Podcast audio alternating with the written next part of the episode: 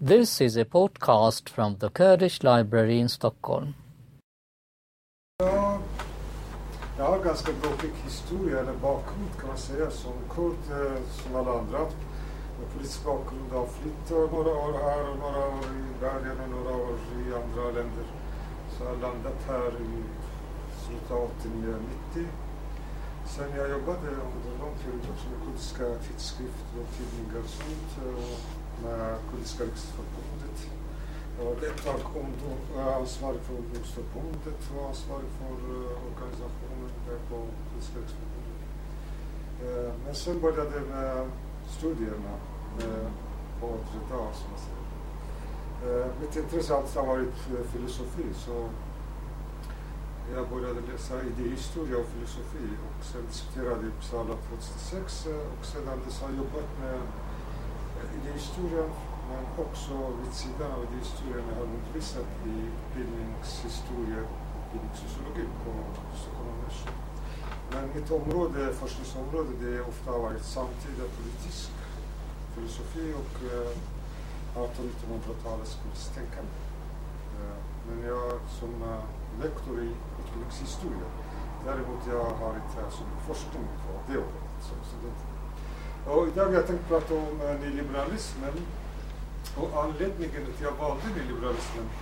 Uh, jag fick ett samtal från Farhad att jag ska kanske ha något samtal här om uh, ett annat ämne som jag tidigare skrivit under men som jag tyckte det var inte kanske lämpligt att jag, just jag ska prata om det med tanke på att det finns flera som är mer bevandrade och kan, kan området bättre. Så jag skrev bara att du vet att jag håller på med bland annat nyliberalism så jag har inget direkt kopplat till kurder. Men då jag fick svaret eh, lite artigt så ja okej, men du kan ha den nyliberalismen. Eh, och valet av nyliberalism, det var lite mer slumpartat att jag just valde det. Men jag tyckte det var den mest kanske eh, mer allmänintresserad, eh, ja, intressant för, för andra. Men det fanns också en annan anledning att jag just talade om nyliberalismen. För att nyliberalismen som ett begrepp, jag kommer att diskutera lite grann som historia, begreppets historia, men som begrepp, det är lite olika i olika sammanhang. Eh, I vissa sammanhang, många känner till begreppet.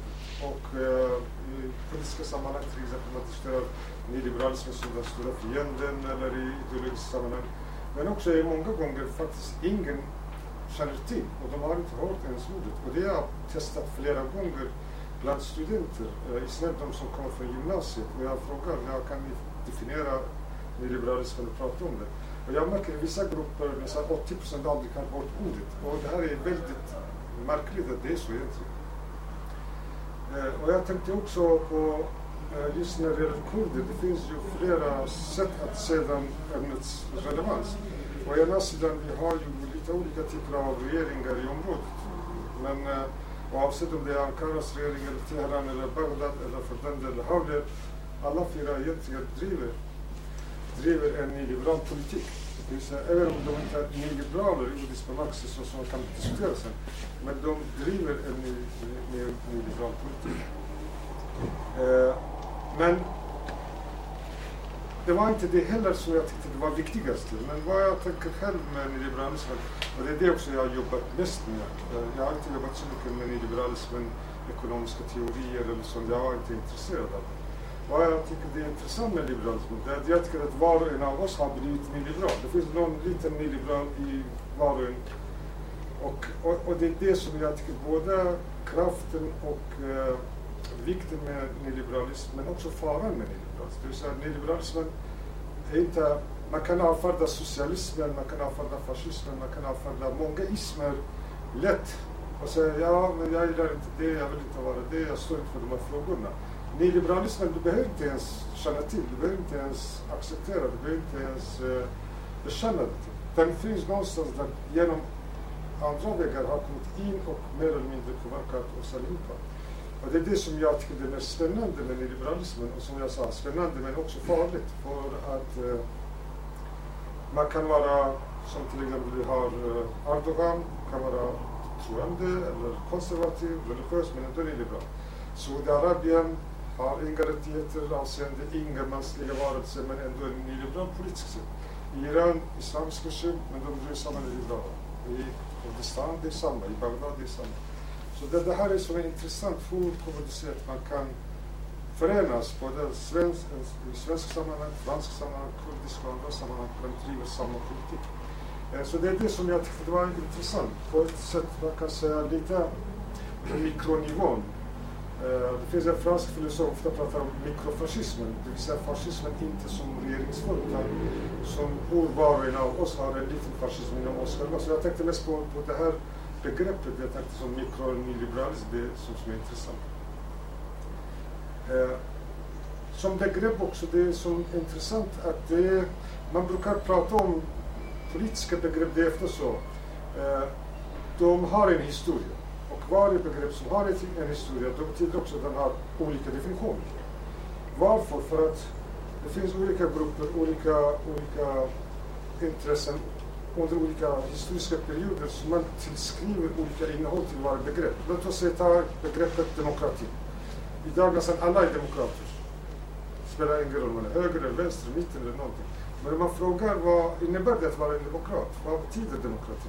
Då märker man att det finns faktiskt olika skillnad. Det finns olika, olika grader av skillnad. Ibland är det nästan skillnader innehåll som man tillskriver. Men ofta är det ganska stora skillnader mellan de olika begreppen. Och det betyder, ofta är så, en historiskt belastad, ett begrepp som är belastat med historia har en historia, den också alltid blir tvetydig. De, de nästan aldrig blir entydiga. Nyliberalismen är inte undantag på det sättet. Och tittar man idag, nyliberalismen också som ism skiljer sig på några sätt från alla andra ismer. För det ena, nästan ingen vill säga att jag är nyliberal. Det här är intressant. Den mest nyliberala brukar inte säga att jag är nyliberal. Det finns några få som säger det, men om man tittar allmänt så det är nästan alla försöker säga, ah, vad är det nyliberalism? Nej, jag vet inte vad nyliberalism är. Eh, och det är till skillnad från de som är socialister eller socialdemokrater eller liberaler eller konservativa. Man brukar ändå erkänna. Eh, så det här är intressant på det sättet. Eh, det är intressant också att den definieras och diskuteras på väldigt olika nivåer. För en del nyliberalismen består av en typ av regeringsform. Man pratar om någon typ av global nyliberalism eller nyliberala regeringar. För en del eh, nyliberalismen det är bara en samling eh, ekonomiska teorier. Det är en ekonomisk doktrin. Eh, för andra det är bara en politisk ideologi. En del andra betraktar den som ett tankekollektiv. Och, och, och min poäng bara att det är jämfört med de här andra ismerna, det är väldigt svårt att försöka fånga den.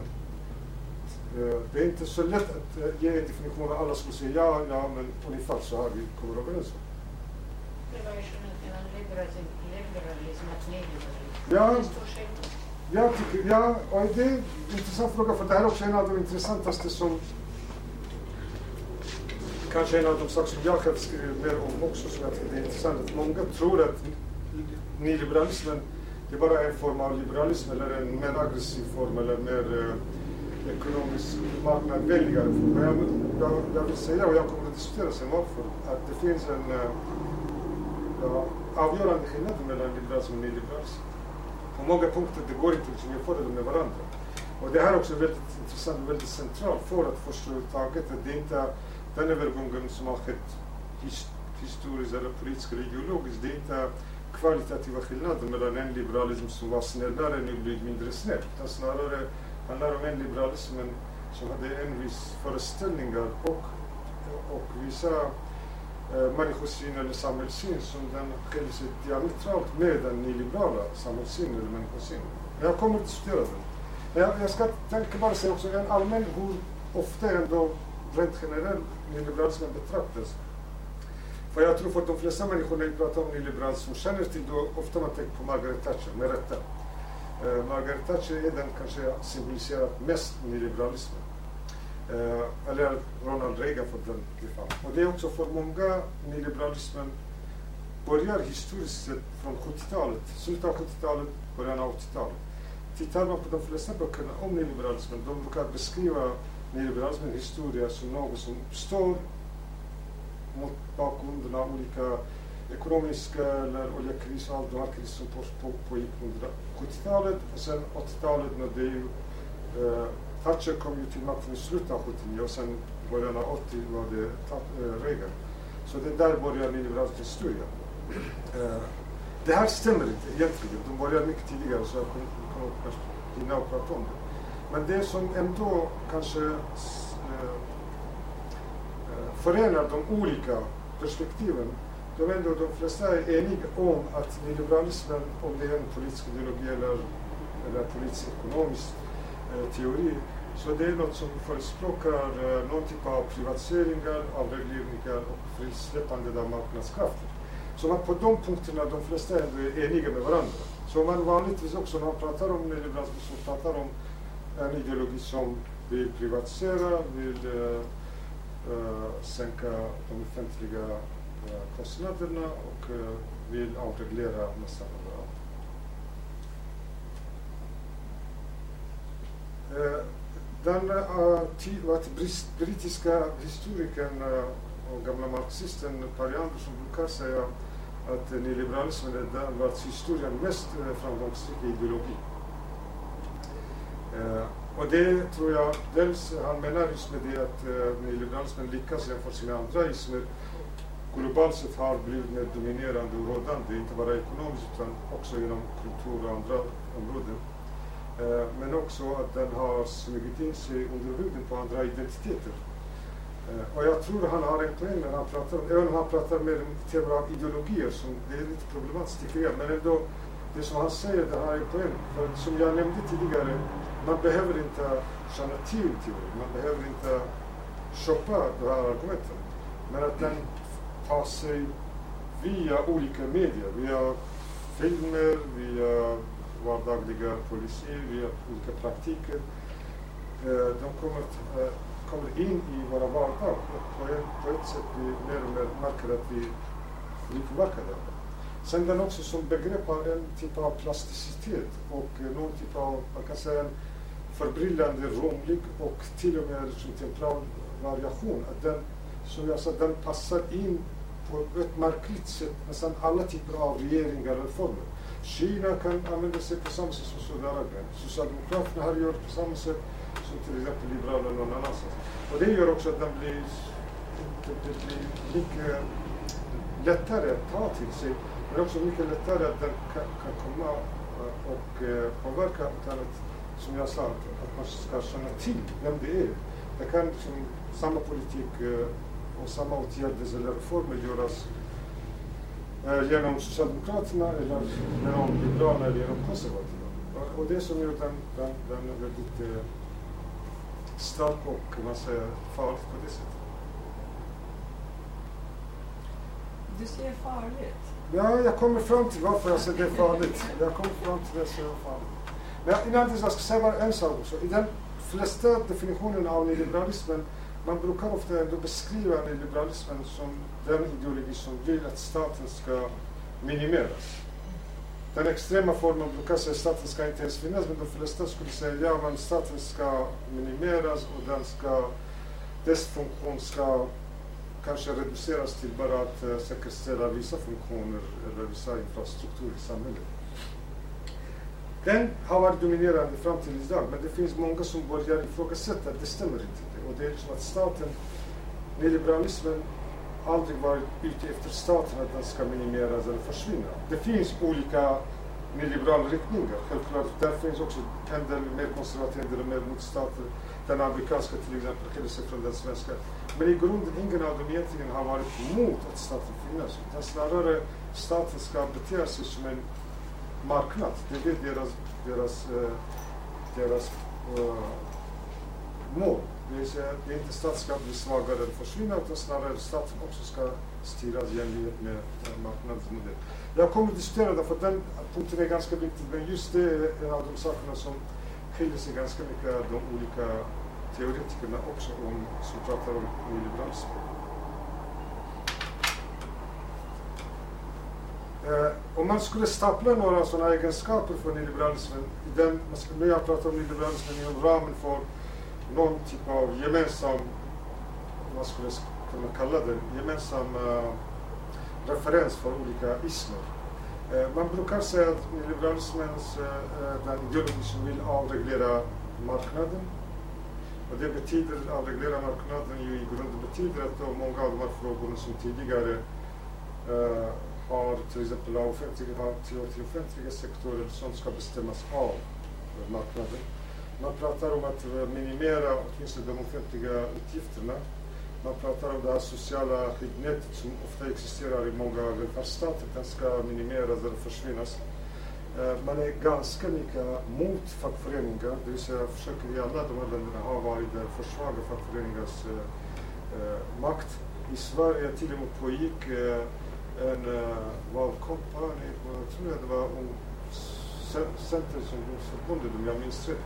Jag kommer inte ihåg om det var 2004 eller 2005 eller någonting, men det var 2000-talet som hade just det här eh, affischen med eh, fuck, facket for, forever. Så, och, om ni kommer ihåg på 2000-talet så i Sverige många lämnade facket på grund av det, vilket sen blev det mycket stora problem för många som hade inte jobb. Så. så en av de också målen är att fackföreningar ska, de är störande för marknaden egentligen. Eh, inga restriktioner ska finnas för den kapitalsfria fria rörelse och eh, allt ska privatiseras. Så man kan säga att de här sakerna, många av de olika, olika perspektiven om nyliberalismen är ändå eniga om den. Sen när det kommer till detaljerna då man skiljer sig ganska mycket från varandra. Men eh, jag tycker, och det är det som jag använder mig av ofta när jag pratar om nyliberalismen, jag är inspirerad av mina arbeten ganska mycket av en fransk filosof som heter eh, Michel Foucault. Eh, Michel Foucault dog 84, ganska tidigt. Och på den tiden egentligen ingen pratade om nyliberalism. Men han, faktiskt innan Thatcher kom till makten, hade ett år föreläsningar om bland annat om nyliberalismen. Den har inte varit jättekänd tidigare eftersom den aldrig publicerad. Men eh, det har blivit på senare tid publicerat både franska och engelska och nyligen ett par år sedan till och med på svenska. Eh, och han pratar om nyliberalism på ett annat sätt och det är det som jag kommer att förklara lite grann, det är det som jag är intresserad av. Men där han också har två poäng. Det ena är det som du var inne på, att det är ju många missar att nyliberalismen det är inte bara en fortsättning på liberalismen. Det är stora skillnader mellan de två. Men det andra också som är det viktigaste, nyliberalismen till skillnad från andra ismer är ganska, man ska säga, inriktade på att omdefiniera och omdana och förändra människan och sin samhälle och relation mellan stat och marknad, samhälle och marknad, individen och stat. På det sättet, helt klart, man kan säga alla ideologier på ett eller annat sätt förändrar marknaden. Det stämmer. Men ingen av dem på det sättet kommer, kommer så på detaljnivå som kommer påverka människorna sin. Och den har också lyckats att göra det. Om jag, jag kommer ihåg när jag började min, eh, min eh, forskarutbildning, en av de frågorna som jag var mycket intresserad av, det var just den här frågan om aktieägandet jag kom på 90-talet till Sverige. Ni, ja, du är ung, men kanske de flesta kommer ihåg ändå. Men på 90-talet när jag kom just, plötsligt aktieägandet blev en, en rörelse. Nästan alla började köpa aktier eller började spara i, i olika aktier. Och jag själv var bland de som flera gånger har fått den här kommentaren. Men som man, du som är så duktig, varför du är så dum? Varför du köper inte aktier? Alla köper aktier. Eh, och jag var intresserad, hur kommer det sig att en fråga att äga aktier i Sverige, det var nästan omoraliskt på 70-talet. Inom loppet av några år blev folkrörelse. Så det var en fråga egentligen som var ganska, vad ska jag säga, det var med mig när jag skrev min avhandling. Eller min avhandling handlar inte om det. Men den frågan var med, hur är det som någon idé blir hegemonisk och då plötsligt alla betraktar den som sunt förnuft och som naturlig. Eh, idag om man tänker på andra frågor som är ganska sådana vardagliga frågor som jag vill visa hur nyliberalismen i de frågorna har påverkat oss. Uh, det finns en uh, tysk romanförfattare, Ulysses, som brukar säga att fitness och uh, träning har blivit viktigare än bildning i vår tid. och det på ett sätt, det stämmer, vi, vi vet alla om det. Det spelar ingen roll egentligen om vi tränar av olika skäl. Jag kan säga av fåfäng, jag vill gå ner och vikt, andra säger av hälsa, tredje kan säga någonting. Eller så man köper ett kort för 3-4 tusen kronor, använder knappast, har dålig samvete hela året för att betala till det går till. Men man gör ändå, och det är intressant som att man på ett eller annat sätt, alla blir ändå påverkade av det. Eh, så på de här exemplen, och jag ska ta två, tre exempel som, som jag tycker är avgörande visar på hur vi radikalt förändrat vår syn på saker och ting den är också exempel på hur nyliberalismen har lyckats, inte bara komma igenom någon typ av polit, statlig politik eller reformer eller sånt, utan snarare hur i vardagen har påverkat och format oss allihopa. Är det det du menar att den liksom är på järn? Ja, det här är egentligen en anspelning på Margaret Thatcher. Margaret Thatcher själv sa att ekonomin, när man pratade om liberalismen och ekonomin. så alltså, hon sa ekonomi är bara metoden. Målet är att förändra människornas uh, själ och eh, hjärta. Så det, och det, hon visste vad hon pratade om. Så det, är ju, det var inte, handlade inte om några ekonomiska förändringar, reformer, utan snarare ändra människor. Och jag tänker den här också, många frågar men hur, hur, hur man lyckas att ändra så mycket den typen av uh, attityder och föreställningar som vi har i vardagen. Det är självklart man kan diskutera det på olika nivåer. Ett av dem är språkliga. Uh, på en språklig nivå, jag tänkte på uh, till exempel ett, en av de mest intressanta begreppen som har förändrats, det vill säga innehållsförskjutningarna som sker i begreppet.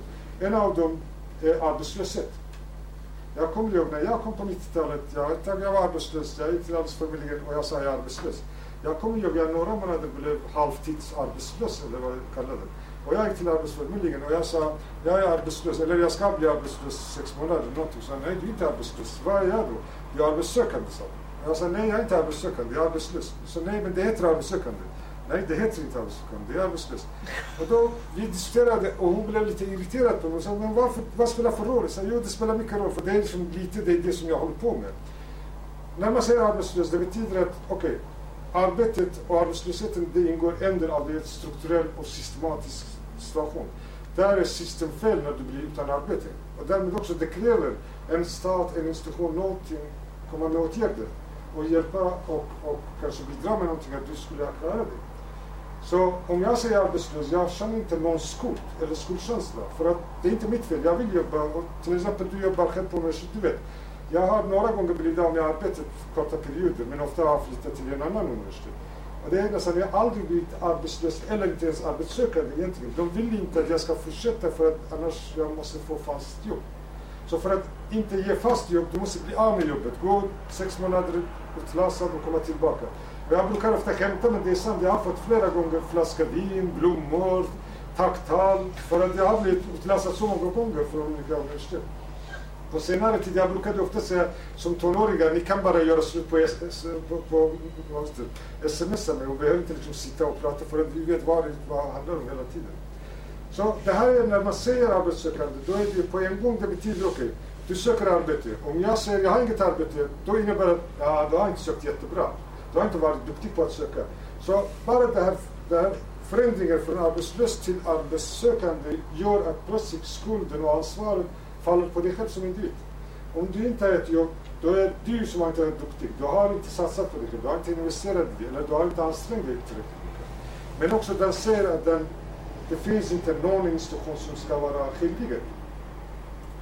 Eh, det var i det sammanhanget någon gång när Margaret Thatcher till exempel på 80-talet sa ja, en del skriker och säger att de är arbetslösa, de behöver hjälp eller någonting. Eh, samhället måste hjälpa dem, men det finns inget samhälle. Det finns bara individer och deras familjer. Det här är en väldigt känd fras av Margaret Thatcher. Det finns inget samhälle, det finns bara individer och deras familjer. Och det här var faktiskt ett svar mot just att jag har inget ansvar, folk som blir fattiga eller hemlösa eller bostadslösa eller uh, arbetslösa. Utan snarare det, det är upp till dig själv, var och en ska anstränga sig och göra det.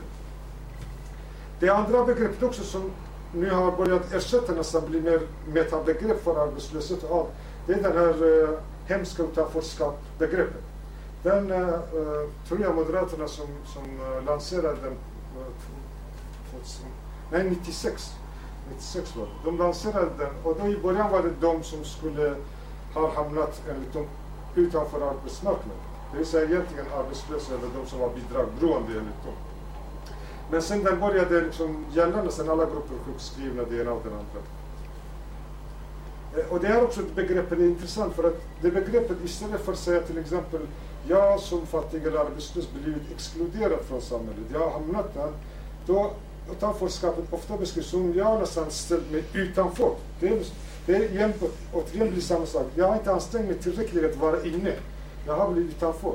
Men den också har några andra implikationer som är väldigt viktiga. Och det är där jag pratar om alla de här faror som egentligen man tänker inte, man märker inte, men de ändå formar oss och vårt sätt att tänka. Det ena, när man pratar om metaforskare, det är som att vi egentligen befinner oss i ett samhälle som är klasslöst. Jag har inga klassmotsättningar, jag har inga ojämlikhetsproblem. Problemet är mellan de som har jobb och de som har inte jobb. Så om du har jobb, du blir en del av dem, då är det allt problem försvinner.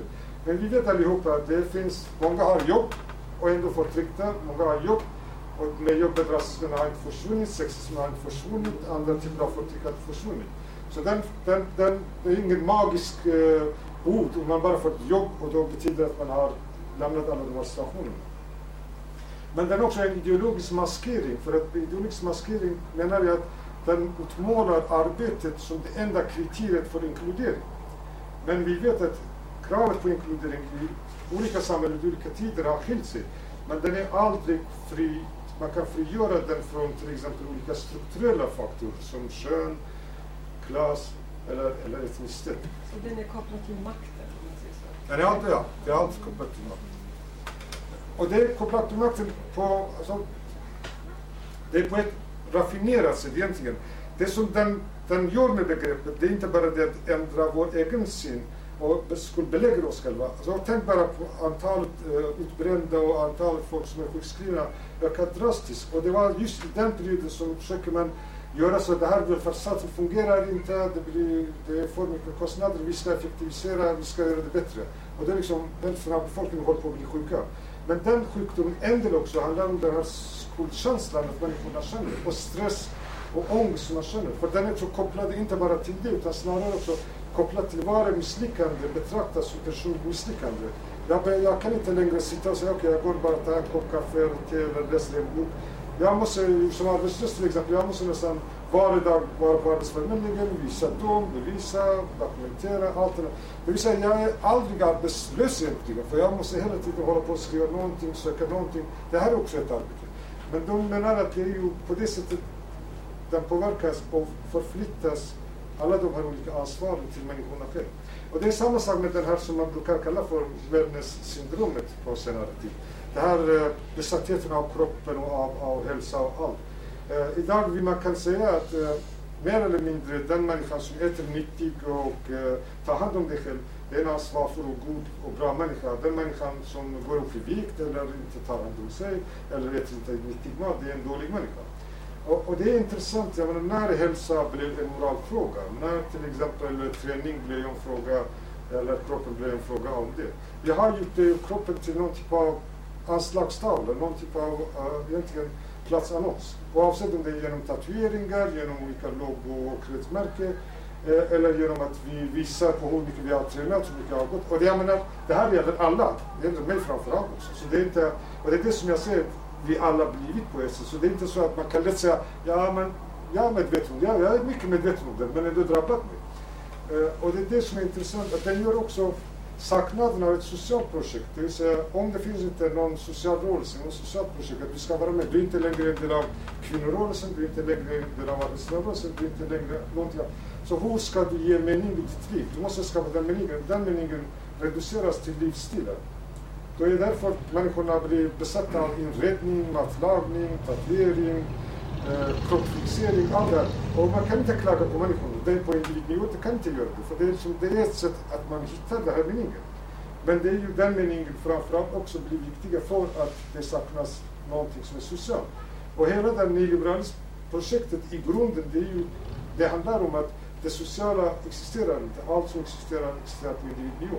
Och när det är individnivå, självklart, så det här blir också en del av de här, de här eh, eh, följderna. Ja. Tycker de att det inte behövs? De, nej, de tycker att det finns inte socialt, det finns inget samhälle. Det finns inget. Samhället består för dem av individer som alla, om man skulle nu förenkla lite, egentligen alla individer håller på att maximera sin egen vinst. Satsar på sig, investerar i sig själv, höjer sin humankapital. Och det är ju alla vi vi, vi, vi är mer eller mindre upptagna med det. Det är det som vi ska göra. Men sen Det är gäller inte fattiga länder. Ja, precis. Vad sa du? Det gäller inte fattiga länder. Ja, men den frågan, självklart, den, är Ja. Fast det gäller där också. Och det är det som är problemet. Det är en klassfråga. Även i Sverige, vi behöver inte gå fattiga länder, även i Sverige det är en väldigt tydlig klassfråga. Vem har till exempel, jag har, jag har råd att gå hem, laga mat. Jag har, inte, jag har vi två personer, det är inte många barn. Jag har ganska mycket tid. Så jag kan sitta och laga mat. Men hur många liksom, folk som undersköterska jobbat hela dagen, har två, tre barn hemma, kommer hem och liksom går och köper en färdig pizza, självklart. Liksom. Det här är ju en klassfråga. Det handlar inte om att den andra personen är dum och vet inte att det är godare att äta någonting och laga mat. Men det är liksom, alla har inte råd.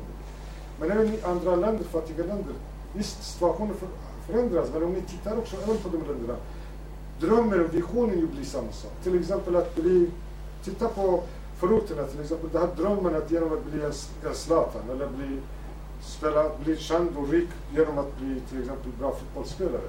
Det är ju alla de här individuella drömmar, det vill säga vi har övergivit, när jag säger vi, självklart betyder inte alla människor, men det betyder ändå det, det målet med den nyliberala, att man överger den samhälleliga visionen, för att den friheten som, friheten är väldigt central inom nyliberalismen, men den friheten handlar om valfrihet, det vill säga att du väljer vilka tvätts tvättmedel du vill ha, du väljer vilka skolan dina barn ska gå, du väljer så. Men den har inte koppling till sociala och samhälleliga visioner. Den har inte koppling till politiska visioner. Utan det är väldigt individuellt på det sättet. Man, man, man kan säga att den handlar om att vi har förvandlats från medborgare till kunder. Att man säger lite förenklat. Alltså det som har hänt från det sociala försvinner vi blir individer. Det, också det betyder att vi från medborgare blir konsumenter eller kunder. Titta bara på, jag jobbar nu inom, inom jag undervisar på, på pedagogiska institutioner, lärarstudenter. Och en av de sakerna som många av de här som jobbar inom skolan som är irriterade idag på föräldrar. Det är intressant för att på 70-talet och 80-talet man försökte hitta ett sätt att göra föräldrarna mer delaktiga i skolarbetet, i skolverksamheten. För att man betraktade det som en medborgerlig rättighet att den skulle med makten utövas underifrån också. Det ska inte staten bara bestämma utan det ska komma ner till folket. Så man försökte och man kom med förslag med reformer och så, hur ska man göra? Kommunaliseringen till exempel som man som ändrade helt och hållet sig på 90-talet. Men förslaget från början egentligen det var mer syftade för att man skulle göra makten närmare till föräldrar och till elever och till allt annat. Men vad händer idag? Det händer att jag kan gå till skolan, en vit medelklassman ofta, eller en familj med stark utbildningskapital de går till skolan, de klagar, de ställer krav. De ofta betraktar sig kunnigare än läraren. De säger vad de ska göra och inte göra. Och det betyder, och det här, är, det här är inte längre medborgare som ställer krav. Det är kunderna som ställer krav. Och kunderna har alltid rätt. De utgår från det. Och eftersom skolan har förvandlats till ett företag, de man också vill ha som ett företag, de ska lyssna på det. Och vad blir det problemet? Problemet är att i grunden då är det de som har starkare köpskraft det är de som också driver de frågorna. De som saknar den typen av möjligheter, det vill säga de som har inte den utbildningsbakgrunden, de fattiga, ofta folk med utländsk bakgrund, de har inte någonting att säga. Så jag menar, det här är bara ett exempel. Det finns flera sådana som visar på just den här eh, övergången. Man brukar ofta beskriva också en övergång från till exempel det sociala till individen, från solidaritet till egoism, från eh, stat till marknad eller från medborgare till kund. Man beskriver de här övergångarna. Men alla de här olika är ju mer eller mindre vissa på samma sätt. Det som har hänt, det som har hänt historiskt som har betydelse och det är jätteviktigt egentligen. Det är att, och det är där också centrala skillnaden mellan liberalismen och nyliberalismen. Från och med 1700-talet, liberalismen har försökt definiera gränserna för marknaden. Hur mycket, hur lång marknaden kan vara fri. Om, om jag ska hinna, jag kommer att diskutera lite grann hur de betraktade marknaden. Men i grunden, det som de var sysselsatta med, alla de här Adam Smith och alla andra, de menade att det finns, eh, marknaden har sina egna regler, sina egna mekanismer, man ska inte lägga sig i det, fungerar som det fungerar själv. Så staten behöver inte göra någonting. Det är därför man pratar om det här osynliga handeln under 1700-talet. Men frågan ofta handlade om, okej, okay, det här är staten, hur mycket ska vi ge utrymme, fritt utrymme till marknaden? Så här eller så här eller så här. Så frågan alltid handlar om hur mycket utrymme marknaden ska få. Och beroende på hur de, de liberalerna varit mer marknadsvänliga, de har krävt lite större, större utrymme för marknaden, för marknadens fria spel. vad som händer med nyliberalismen. Marknaden ställer inte krav på utrymme. Marknaden det är den som säger till staten om den duger eller inte. Det, det är marknaden som bestämmer om staten fungerar enligt marknadens modell eller måste göras om. Och det är det som man har gjort. Det vill säga det är inte längre... För att så länge marknaden existerade på det sättet, i liberal form, då staten var överordnad. Det vill säga ingen av de, inte ens mest extrema liberaler, eh, klassiska liberaler, har påstått att ekonomin ska vara överordnad marknaden, äh, staten eller politiken. Utan alltid har varit underordnad. Men det som händer idag, är att politiken är underordnad ekonomin. Politiken måste följa nationalekonomiska regler. Det är inte tvärtom. Men är det, är det en utmärkande skillnad mellan liksom Ja. ursprungliga liberalismen Ja. i förhållande till nyliberalismen där rollerna är ombytta? Ja, men den rollen av utbytet den har ju massor med konsekvenser. Till exempel, en av de konsekvenserna är att, låt oss säga, om staten ska ha sina gränser, låt säga vara autonom från marknaden, oavsett hur stor utrymme marknaden har, då är det fortfarande betyder, demokratin betyder någonting. För att du har en stat, du väljer den staten, den staten ska lyssna till sina medborgare, låt säga om det är demokratiskt, och göra någonting. Men om det är marknaden som ska vara logiken. Då betyder varje gång som folk kommer fram till någonting som passar till marknaden, då man måste säga det här fungerar inte. Så marknaden går inte ihop med, med demokratin. Demokratin och marknaden har två principer. Och det är inte så konstigt för att hela demokratin historiskt sett, bortsett från all kritik som man kan rikta mot den, den har byggt på existensen av medborgare. Och medborgare som i ordet, man märker medborgare. Den är inte ensam, det vill säga den måste ha ömsesidig med andra människor. Det fungerar bara i ett samhälle när det finns andra som gör tillsammans. Men om du är marknad, du är kund. Som kund, jag sitter inte och tänker på till exempel en annan person. Ja, det är därför som föräldrar, när jag går till en skola, jag bryr mig inte om min grannes barn. Jag bryr mig om mitt barn. Mitt barn är viktigast. Jag bryr mig inte om det är inte är bra för andra barn. Jag vill att det ska vara bra för mig. Du är kund.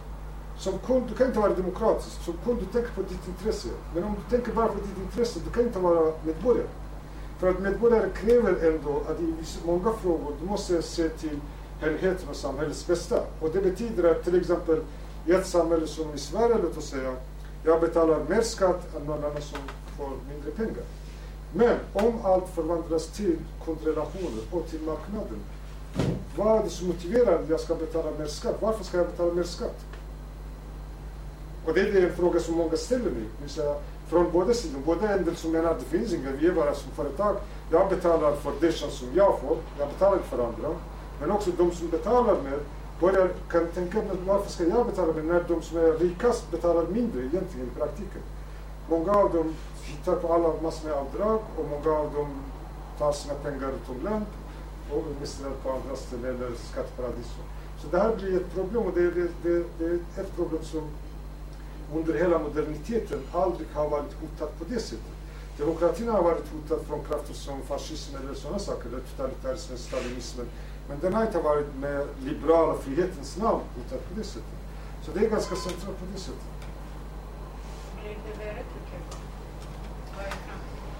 Ja, det vet jag. Det, det kan jag inte säga någonting faktiskt. Det är svårt att säga. För några år sedan, många började prata om liberalismen är död, nu existerar inte. Den är lika levande som några år sedan, så vi får se vad händer. Men, men jag tänker också, det är faran med liberalismen. Det är därför jag pratar lite om faran. Det är inte så mycket regeringsformer. Vi kan ändra regeringen i Sverige social, socialdemokratisk eller moderat. Det skiljer inte sig kvalitativt mellan Moderaterna och Socialdemokraterna. I och med både Short inom ramarna för sak. Det vill säga till exempel både, ingen av dem vågar ta frågan om vinsten.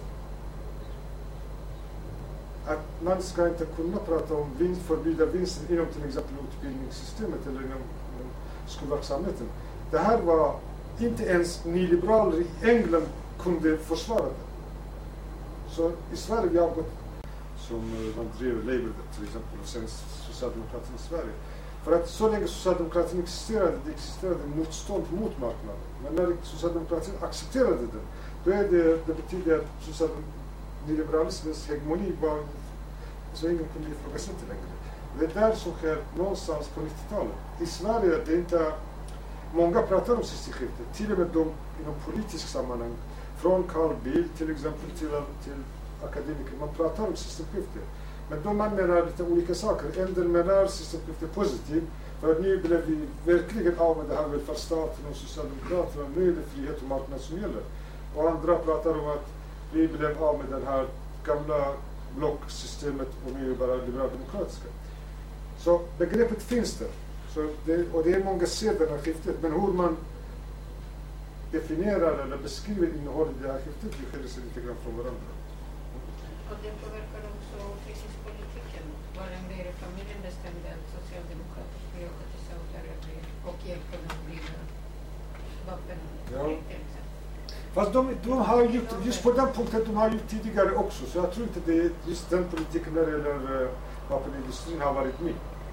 Däremot man kan säga att, att, att till exempel det som utmärker Socialdemokraterna på det sättet, det politik som de drev, det är att de gick med privatiseringen. De gick med på att äh, lägga till entreprenörskap, alltså det, att driva in entreprenörskap i politiska dokument, i organisationsformer. Att de la många av de här offentliga sektorerna och uh, verksamheterna på entreprenad. Så det finns flera sådana som att de har accepterat helt och hållet. Men just den politiken kanske det är något som ändå Socialdemokraterna hade redan på 70-talet. Om vi säger att individerna är kunder men på staten den där delen som eh, exekutiva eller gör någonting. Men vad händer med rättsväsende och lagstiftningsmyndigheten till exempel? De, vad, vad ska de kallas? De ska kallas företag eller de ska kallas någonting därför att de har till sin funktion kan man säga. Det här är också en, en, en sån intressant fråga. För att om man tittar på, igen, återigen skillnaderna mellan liberalism och nyliberalism. Tittar man på liberalismen till exempel på, på 1800-talet. 1800-talet ja. Ja. 1800-talet, det hela är ju bygger på en liberal modell av regering.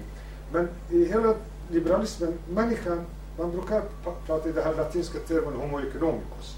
Man definierar människan som ekonomisk människa. Det är homo economicus, det är ett begrepp man använde på 1700-1800-talet och även idag. Men när liberalerna på 1700-talet till exempel pratade, eller 1800-talet om homo economicus, de såg människan inom marknaden som ekonomisk människa. När de handlar som kunder, som konsument. Men de var samtidigt ett juridiskt subjekt, juridisk människa och en politisk människa. Så människan existerade både som en politisk och en juridisk och en ekonomisk. När man var ekonomisk människa, då man gjorde, försökte utöka sin vinst. Men där också är intressant och det är central skillnad. För, ni- för liberalismen var så att man menade att okej, om jag är på marknaden med fyra personer, jag handlar utifrån mina egna intressen. Du gör från egna intressen, du gör från dina egna. Men marknaden är så, har sina egna inneboende regler och lagar. Att den kommer balanserad och gör ändå att de alla intressen tillsammans bidrar till allmänhetens välstånd. Det var den grunden i, i liberalismen. Hela till exempel Adam Smiths eh, ekonomisk teori bygger på den. Den betraktar människan som en moralisk, betraktar solidaritet är viktigt, medkänsla är viktigt. Så den bilden av Adam Smith, man ofta bara ser bara den här med osynliga, men den biten bara handlar om marknaden. Men samtidigt med marknaden, människan är en moralisk varelse, politisk varelse, juridisk varelse. Nyliberalismen även där har, har underordnat juridiken och allt under ekonomin. Det här är ett, vi i Sverige har inte gått än så långt, men till exempel eh, i USA, det är ju många fängelser drivs av privatföretag. Och det är till exempel en av de sakerna i USA som man diskuterar. Anledningen att, att en tredjedel av alla svarta har hamnat i fängelse. Det handlar inte bara om deras brott och rasism och allt. Det handlar också om väldigt eh, vinstdrivande företagverksamhet. För att alla de här fängelserna fylls med unga svarta killar och de jobbar i fängelse och de får pengar för att de ska ta hand om dem. Och ju de har mer kunder, då blir det ju mer pengar. Så de vill att mer fler hamnar i fängelse. Så det är en ond cirkel och det finns ju ganska mycket forskning kring det. Så det är inte något som, något som jag ser, utan det finns många som har eh, arbetat med det och som visat att hur går, de här processerna. Det är samma sak som, som gäller till exempel i Sverige. Jag menar, när skolorna blev, blev, blev så att vissa aktörer driver den för vinstens skull, då är det självklart till exempel om jag har ett barn som kräver mer, mer eh, tillsyn eller mer, mer resurser. De vill inte ta om det, för det, det blir dyrare för skolan. De vill ha barn som lättare går att, att, att eh, undervisa och allt. Så jag menar på ett sätt, även, det här är inte exakt samma sak institutionellt men även här i det rättsliga, det är ju skollagen egentligen som ifrågasätts. Att man, man kan lätt gå, gå runt de här olika juridiska reglerna. Eh, Men också i USA har blivit de förändringarna, där är det kanske mer exempel än Sverige. Sverige är inte än drivit alla de här frågorna, men där är ju skillnaden mellan företag och person juridiskt sett mer eller mindre har upphävts. Alltså lagligt sett. Så skyddet blir ju mindre egentligen på något sätt. Alltså det rättsliga skyddet om jag förstår din fråga rätt. Den individuella ja, men företaget blir starkare. Okej. Och eh, som företag, jag menar, tänk bara på alla de, och de här sakerna, det är det som saker som händer hela tiden runt omkring oss i alla områden. Jag är inte så bekant med de områdena som ni jobbar med. Men där jag jobbar till exempel på universitet, låt säga, eh, jag kan inte kopiera längre papper, jag kan inte använda, tidigare var det ganska slappt, man kunde använda andra texter, man kunde använda så. Men nu till exempel, om jag visar en powerpoint i skolan, jag måste ha universitetslogo på den. Jag använder inte det. Och jag många gånger har fått varningar. Du får inte använda utan någon. Varför? För att det är liksom rättigheterna. Det handlar om att vem som äger rättigheterna. Så fort du lägger någonting på studenterna, då universitetet äger det. Universitetet äger det. det betyder också att den kan sälja den vidare till någon annan eller göra någonting med den. Så det har hänt samma sak överallt egentligen. Eh, och, och, det, och det är bara att vi ser på den här skillnaderna mellan den eh, fysiskt personliga individen med den företagen som tidigare juridiska har börjat mer och mer försvinna. Och det allt börjar handla om kretsar kring förstärkande av äganderätten. Och det är om det är materiella eller andra former med äganderätten. Mm, varsågod. Jag tänkte, egentligen, du har redan faktiskt berört massa av de här punkterna, men jag tolkar det eh, att du nämner ja, nyliberalism, sen grundideologin, liberalism, är föråldrad. Alltså. Så det är, det är det, enligt min uppfattning, alltså fortfarande är liberalismen grundfilosofin, grundideologin, och det är fortfarande viktigt också. Ja. Till exempel Folkpartiet kallar inte sig eh, nyliberaler, de kallar sig Liberalerna. Och jag håller med dig, alltså, Moderaterna kallade sig, eller, eh, eller vetenskapen kallade dem nyliberaler. Så det, det är det som är eh, intressant, tycker jag. Att, eh, och du har nämnt också, men fortfarande tycker jag att nyliberalismen, det är en, en gren. Så det har inte blivit som en norm. Även om Fast liberalismen, alltså, du har rätt. Eh, om man skulle prata om... Jag har inte sagt att den är föråldrad. Mm. Jag tycker bara det är viktigt. Och det är för att den jag ser den, för att jag tycker liberalismen finns många värderingar som man kan enas med. Och att liberalismen, det är inte så hemskt. Liberalismen har många av som är intressant och användbar och det liksom förstärker juridiska och andra rättigheter för medborgare. Så jag är inte emot det. Och det är, jag, jag är kritisk till liberalismen, ja, men på ett annat sätt, på en annan nivå. Men det är lite, jag försvarar liberalismen egentligen mot nyliberalismen. Jag menar att det inte är föråldrat, utan det är någonting annat. Samtidigt de här olika partierna, Folkpartiet, det finns ingenting liberalt i Folkpartiet. Ingenting. Den var ett liberalt parti på 70 och 80-talet. Men den, har, den pratar om disciplinering, mer ordning, eh, mer bestraffning, strängare flyktingpolitik, eh, mer ekonomi. Staten ska, alltså det finns ingenting i den kvar. I Sverige vi har inte några av de partierna. Vissa av de här är mest centrala kanske i Sverige, det är Moderaterna och Centern nu. Men det är, finns, det är, det är inte ens gradskillnad i deras nyliberalism, utan de är alla nyliberala. Nej, det jag menar så det är så liberalismen, det är, det är en av de där grundideologierna som konservatismen, som socialismen. Men sen tänkte jag, men problemen också har redan sagt, social, socialliberalismen också är en ganska aktuell och eh, ganska expanderad del av eh, eh, liberalismen också. De finns också tycker jag. Det är att statens roll ska finnas kvar, samhällets roll. Jag märker att det är mest nyliberalismen, kanske är det det som är huvudämnet för dagens tema. Ja, det är det. Ja. Det, det var inte liberalismen. Nej. Alltså. Okej. Det är det, men också min poäng egentligen att när man pratar om liberalismen, man då delar mellan klassisk liberalism som har mer marknadsvänliga och socialliberalism. Vi har också konservativ, det finns olika typer också. Socialliberalismen har varit till exempel en av de starkaste som bidragit till välfärdsstaterna i Europa. I Sverige, i Tyskland, i, i Frankrike. Så svensk folkhem, eller man ska säga välfärdsstat, visst den har påverkats väldigt mycket av, av socialdemokratin också, men den också som projekt har varit en liberal projekt. Så när man pratar om socialliberalismen, det är bara socialliberalismen, det är de liberalis, liberalerna som tycker att staten ska ha mer utrymme och ge mindre utrymme till marknaden. Liberal, klassiska liberalismen säger att marknaden ska ha mer utrymme, men det är fortfarande avseende till statens roll. Men nyliberalismen, det är inte det. Nyliberalismen ser inte överhuvudtaget värdet i politik frigjord från marknaden, utan den måste underställa sig och styras och fungera utifrån marknaden som modell. Det är det som är huvudskillnaden och det gör att det inte blir en gren utan det blir två helt olika saker. Den heter nyliberalism och det låter som en nyliberalism men, men jag vill säga att det finns så stora skillnader att det är som man måste behandla den i sin egen rätt. Eh, för att till exempel bara ska säga det området universitet som jag jobbar med. Eh, liberalismen har alltid försvarat eh, uh, universitetets autonomi, friheten, den har liksom bidragit. Det är en Humboldtska tradition som var ganska stark inom universitetet sedan 1800-talet och liberalismen har varit försvarare av. Men nyliberalismen, idag titta på Uppsala, jag vet inte om ni läste de här diskussionerna några månader sedan i Uppsala.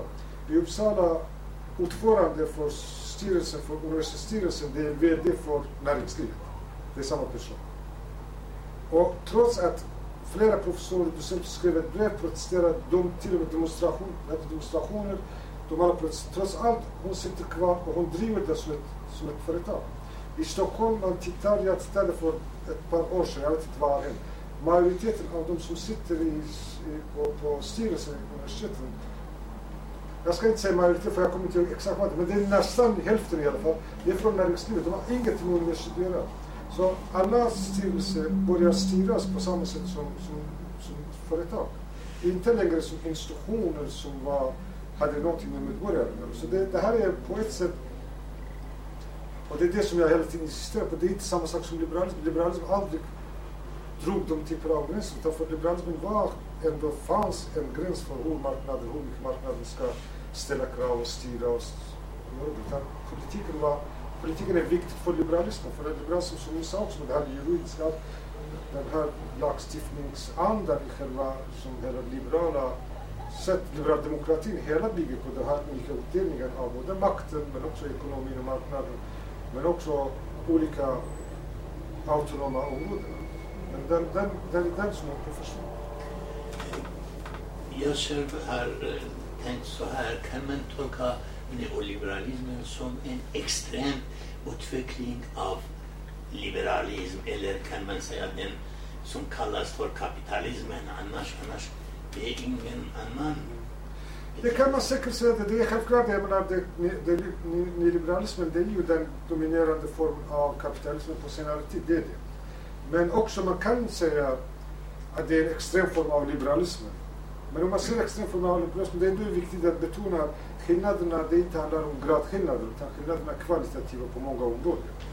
Men självklart, det finns viss likheter. Det är därför också man man kallar den, en del kallar den marknadsliberalism, andra kallar för, för nyliberalism, andra vill inte ens prata om någon av dem. Så, men, men begreppet egentligen hittade man på, på 30-talet, så det är inte mitt begrepp, utan det är 30-talet som man började definiera sig. Och då hade också, men begreppet tillkom av de tyska, bland de tyska och som österrika eh, första nyliberala, skulle man säga, nationalekonomer, och det var jurister, samhällsvetare, som samlade och diskuterade. Och det var också just att de ifrågasatte en av de centrala grunderna i liberalismen. För de tyckte att de förstår ingenting. De tror att marknaden eh, är en naturlig sfär, marknaden existerar själv, de har sina egna regler som jag sa. Det är det här liberalismen bygger på. Låt den vara så den fungerar, den, är, den, den hittar sin balans. Och det de säger, nej det, det är inte så. Marknad, det är ingenting naturligt med marknaden. Marknaden måste ständigt konstrueras, ständigt förändras, ständigt ändras. Det är det där som staten också blir viktig. Man säger inte att staten ska försvinna. Statens roll är att både försöka förstärka de här aspekterna men också vid sidan av att skapa den här ekonomiska entreprenören, liksom, den ekonomiska människan vid sidan. Eh, så den, den, den dubbla, ena sidan skapa och komma med sådana reformer och åtgärder så att skapa den ekonomiska människan. Å andra sidan, den ska förstärka och möjliggöra marknadens eh, fungerande men också att den skulle hela tiden underlätta de, de, de villkoren som marknaden fungerar bäst. Mm. Men man att nyliberalism bäddar vägen för fördjupning av kapitalism. Ja, bättre och bättre. Det, om, om kapitalismen är bättre med större ojämlikheter och sånt, ja. Men, men det är bättre och sämre, jag vet inte. Men det är ju under de senaste åren, självklart, man kan se den också, och det är många som ser på det sättet, men neoliberalismen det är ju den aggressiva attacken från kapitalismen mot de begränsningar som de vänstervågen gjorde på 60 70-talet i Europa. Vi vet till exempel, man brukar ofta prata om vänstervågen från 60-talet, 68 år och sådär. Eh, och det är ju till exempel i många länder, oavsett om det var, det var socialdemokratiskt eller inte, man tvingades till, arbets, till exempel fackföreningar blev starkare, eh, lönerna ökades ganska mycket, eh, välfärdsstaten under fasaden man blev förstärkt. I vissa länder som Sverige till exempel var det till och med man började prata det här med löntagarfonder, det vill säga en mer kontroll över kapitalet. Och det är självklart, menar, och tittar man på statistiken, den ekonomiska, det är ju till exempel i Sverige, men inte bara i Sverige, även i USA, även i Frankrike, där man tittar så man den kurvan med graden av ojämlikheten, det är, min, det är mindre på 80-talet som igen ökas. På samma sätt som skillnaderna mellan löner ökas. Eh, så ja, men det här hände i Sverige, det här hände i USA. Och ja, man, man kan se det, och många gjorde att det är ju det här nyliberala, det är en attack mot just de begränsningar som man gjorde mot kapital. För att i Sveriges fall, socialdemokratin gjorde den här efter Saltsjöbaden-avtalet, det är ju en kompromiss mellan kapital och arbete. Och vad säger de om klass? Det blir ju klass. Ja, men nyliberalismen gillar inte klassbegreppet. Alltså, de gillar inte struktur, klass eller någonting. För de, det bara, de pratar inte om klass, de pratar bara om individer. Men individer, jag ska ställa liksom en lite mer sådär idémässig fråga. Individen styrs ju ändå utav marknaden den här liksom, modellen på något sätt. Och samtidigt hävdar man liksom att individen ska vara reflekterande och självständigt och, och kunna liksom stimuleras till självständighet och, och tänkande. Alltså, de pratar inte så mycket om tänkande. Alltså, hur resonerar de kring det? Nyliberalismen vanligtvis när diskuterar, inom den liberala, ja, man pratar om att vara tänkande och så, men inom nyliberalismen, jag tror de, det är mest man pratar om, och det är den bästa modellen för, för individen när de beskriver individen, det är ju det här entreprenör, det är företagande. Eh, och vad är det företagande? Det betyder att du ska vara beredd att ta risker, du ska vara kreativ, du ska våga göra saker, du ska investera, du ska utöka hela tiden din vinst, maximera din vinst. Och det bygger också på att du är en person som tänker rationellt, du vet vad ditt intresse är och du alltid agerar utifrån vad som är bäst för ditt eget intresse. Så den, den är ganska mycket en rationell människa och egoistisk människa som de beskriver. Är det inte paradox? Nej, det är inte paradox. Inte, för liberalismen det är inte det. Och det är inte det heller. Om det är en det, det är Frågan om det är så att människan är rationell eller inte, det är ju många ifrågasätter. Men det, de, det är deras grund för människan, det är ju det. Och det är att för de människan, det är som säger klass till exempel, de, de har ett begrepp humankapital som man använder. Men humankapital, vad betyder det? Det betyder att man skulle satsa och investera i sig själv, på sig själv, på sin utbildning, på sin allt liksom. det är det som gör att jag får mer resurser än andra. Men självklart, kapital delvis också bygger på infödda och medfödda egenskaper. Om jag är kanske snyggare kanske jag har större chans med sig.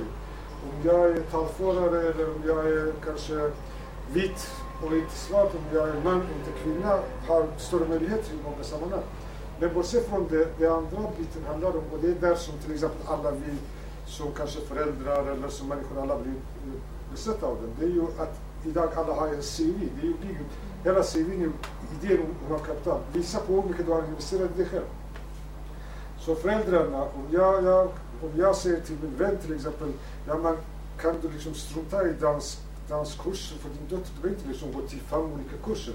Så säkert folk blir irriterade på mig, men det är å andra sidan, det här är ju bara en nyliberal, man ska säga, retorik det, som säger, jo du satsar på det men investerar den, det blir lika, det vill säga lyckan och framgången, det är inte längre beror på din klasstillhörighet, din social position eller någonting, utan det avgörs av mängden ansträngningar som du gör. Och självklart, i vissa fall det stämmer. Men det stämmer på det sättet att de som har de resurserna, det är de redan har de resurserna. Det vill säga föräldrarna som har den. Om, om jag, jag är universitetslärare, självklart liksom, det är jag inte orolig att min dotter också kommer att hamna där. Men om jag skulle vara diskare, städare, det är inte så säkert att jag kan investera på det sättet att min dotter ska hamna där. Så det är en klassfråga. Men de vill inte se det, utan de säger att jag var inte tillräckligt rationell, jag har inte liksom tänkt och jag har inte investerat. Hade jag gjort det, min dotter hade lyckats bättre. För att det är ju det är hela poängen att det är inte fel på, det finns inget samhälle som säger det är fel på den, det är inget fel där. Utan allt det handlar om dig och mig. Lyckas du framgångsrik, du är duktig. Har jag inte gjort det, det är mitt fel. Så det är ingenting annat att skylla på. Du menar, du talade om 40, 60, 70-tal, vänstervågen. Det är de som politikerna som typ tillhörde arbetsklassen. Men deras barn nu är tillhör medelklassen. Alltså den här kollektivismen är omvandlad på något sätt till individualism, individualism också. Och sen eh, så behöver man alltså bilda om alltså, nu är klass, alltså arbetsrörelsen i form av föreningar, de har försvagats också. Kommer det nu, eller, eller om det är på väg också, att människorna som tillhör arbetsklassen att ombilda sig och bilda föreningar och ja, att den här onda cirkeln börjar om. Och om det finns europe, på europeisk nivå eh, sådana ja, tänkande, alltså organisationer som arbetar mot eh, eller om det finns på mikronivå, alltså mot krafter. Ja, det finns både och egentligen. Så det, på första delen av frågan, jag vet inte om i framtiden det är arbetarklassen eller någonting. Det här är ju, jag är ju själv någon gång i tiden varit marxist. Så jag känner igen det här med arbetarklassen. Men jag är inte... Ja, någon gång i tiden. Jag skulle inte kalla mig, jag kallar mig vänster men inte marxist. Men, men, men jag, jag skulle själv inte säga att det är så säkert att det är arbetarklassen i framtiden. Det är den kraften som bär de här eh, förändringarna. Men det spelar ingen roll vilka som gör det. Det är, liksom, det är alla sätt de grupper som är förtryckta eller de grupper som är minst eh, liksom, eh, har resurser eller, eller utnyttjar de här resurserna. Eh, oavsett om det är arbetarklass eller någonting annat. Där är jag lite osäker, men rörelserna finns. Jag menar, det är bara nu i Spanien, Grekland, det är liksom exempel på sådana rörelser som är emot nyliberalismen. Intellektuell finns ganska mycket och det finns på många man säger, nivåer politiskt också. Men jag, är, jag brukar ofta säga allting, jag är historiker så jag historiserar nästan allt. Och historiserar man det, det betyder att självklart liksom liberalism, även om det känns väldigt, idag känns det nästan omöjligt att tänka sig så. Och jag pratar inte i den politiska nivån utan i det samhälleliga. Men självklart det är en idé, den kommer att försvinna. Det vill säga det, det beror på vilka som lyckas att, att framställa sina idéer. Jag, jag brukar prata om hegemoni, det vill säga det, nyliberalismen blivit hegemonisk. Och hegemoni betyder för mig att du lyckas ta vissa specifika partikulära frågor och göra dem till universella frågor. Du vet, en fråga som berör kanske inte hela samhället, men hela samhället accepterar att det är deras fråga. Om man gör så, och det spelar ingen roll, idag de som har varit duktigaste på det, det är rasister och högerpopulister. De lyckas göra rädslan för flyktingar och invandrare som till en fråga som berör alla. De lyckas, har lyckats med att universalisera en fråga som är partikulär. Självklart det kommer att finnas och det kommer säkert bli också andra grupper som gör det. Men vi hade i USA-val till exempel, Sanders var ett exempel på kritik. I England, New Labour liksom styrs ju av en i högsta grad kritisk till den traditionella bidragspolitiken. Eh, vi har i, de, i Sverige inom de här partierna, socialdemokratin till exempel, finns krafter. Men, eh, men än så länge det är inte så starkt. Men du nämnde på den intellektuella nivån. Till exempel på Palme, han tillhörde en högre klass. Men han arbetade för Ja. kollektivismen. Ja. Men eh, som en, vad ska jag säga, en nät, europeisk nät, finns det en sådan nät som på intellektuell nivå, på högre nivå, som, ja, som arbetar. Alltså ny kapital, ny, när, när vi pratar om nyliberalism, det är kapitalisterna, de är en ett, ett nytt. De är mycket, har mycket större steg före. Alltså, det är de eh, formulerar, formar och sen efter det, det är andra som kommer att göra motstånd för det. Alltså, finns nu alltså på europeisk nivå, internationell nivå, Alltså det finns krafter, ja det finns det. Men om man skulle säga att det finns en rörelse och det finns också i många länder. Men att den är inte så stark och det finns på alla nivåer, både akademisk, det finns, eh, både det finns politisk och det finns som folkrörelse. Men den är inte tillräckligt stark. I vissa länder har blivit starkare, i vissa länder inte alls stark. Så men den, den rörelsen finns. Sen för många, och det är, motståndet finns i många sammanhang. Jag var till och med i, i Sverige idag när det gäller vissa av de här frågorna, till exempel det som jag nämnde med vinsten när det gäller inom. Tittar man på programundersökningar så det är många som är emot. Så, men det är frågan om vilka lyckats att formulera den frågan på ett sätt att kan, kan organisera och mobilisera de här grupperna. De partierna som står för den frågan har inte lyckats göra det. De som inte står för den, de är fortfarande större. Men vad kommer att hända? Det, vet, det, det, det kan jag inte säga någonting. Alltså det är svårt att... en, en, en, en liten fråga här. Förväntar vi oss krig och sen revolution på, ja, någonstans i Det, kan, det, kan, det finns några till exempel i det här senaste amerikanska valet när Trump kom till makten. Det fanns några uh, intellektuella som uh, de menade att inte de skulle rösta på Trump men de ändå tyckte det är okej att Trump kommer till makten. Och de var inte så att de var idioter och förstod inte riskerna med Trump. Men de sa kanske vi behöver den här chocken. För att så länge om till exempel Obama ersätter Clinton, vilket jag ganska mycket instämmer med, då egentligen vi kommer bara liksom maskera alla problem och sen gå vidare och göra så. Och det här är också med nyliberalismen, vad som är farligt, att vi ser inte det. Det vill säga att nyliberalismen många gånger är ganska antirasistisk. Till exempel en av de mest principfasta partierna i Sverige som är antirasistisk, det är Center. Center, det är extremt nyliberalt. De kan vara det, de kan också vara rasister. Men de kan också, det finns ingenting i själva nyliberalismen som gör dem till... Alltså de är, borde vara mer motståndare till rasism för det är liksom det var ett hinder. Marknaden känner inte det. Vi vet också i det vardagliga, de första egentligen texterna som jag har sett på kurdiska eller arabiska så ute i offentligheten, det har varit reklam. Det vill säga marknaden vet att det finns pengar, bryr sig inte om det är kvinnor eller det, det, det är liksom kurder eller det är araber eller det är någonting. Så man använder sig på det sättet och, och fungerar. Och då många säger, ja låt i så fall de grupper som till exempel om Trump kommer, den leder till en kanske medborgerlig rörelse eller till en underifrånrörelse. Vilket i USA har börjat starta. Jag har träffat flera personer som säger att det har blivit alltså, rörelse på, på i nästan de flesta städerna. Folk börjar eh, organisera sig. Jag vet inte om det är bästa sättet, men jag menar, det finns sådana idéer att, att man ser. För det är också det andra delen som jag tycker det är viktigt också med nyliberalismen, som vi ofta brukar blunda för. Det är också nyliberalismen, det handlar inte bara om att den är för eller mot rasismen. Mycket av det som idag händer, jag skulle säga till exempel, mycket av det som idag rasismen blivit stark, eller eh, Daesh blivit stark, jag tycker det är nyliberalismens fel. Och det är det som jag tycker man måste se det på den nivån. Vad är det som gör att, alltså vad händer till exempel, samma personer som på 70-talet röstade på kommunistpartiet i Frankrike idag blir fundamentalister. Många av de här länderna i Mellanöstern eller andra delar av samhället som var mycket mer sekulära och sånt, det har gått tillbaka till så. En del av dem, för det fanns inte alternativ. Självklart är vänsterns fel också. Men jag menar, en hel del av dem, att plötsligt de här strukturerna har försvunnit. Det är liksom, ojämlikheten har ökat, fattigdomen har blivit större.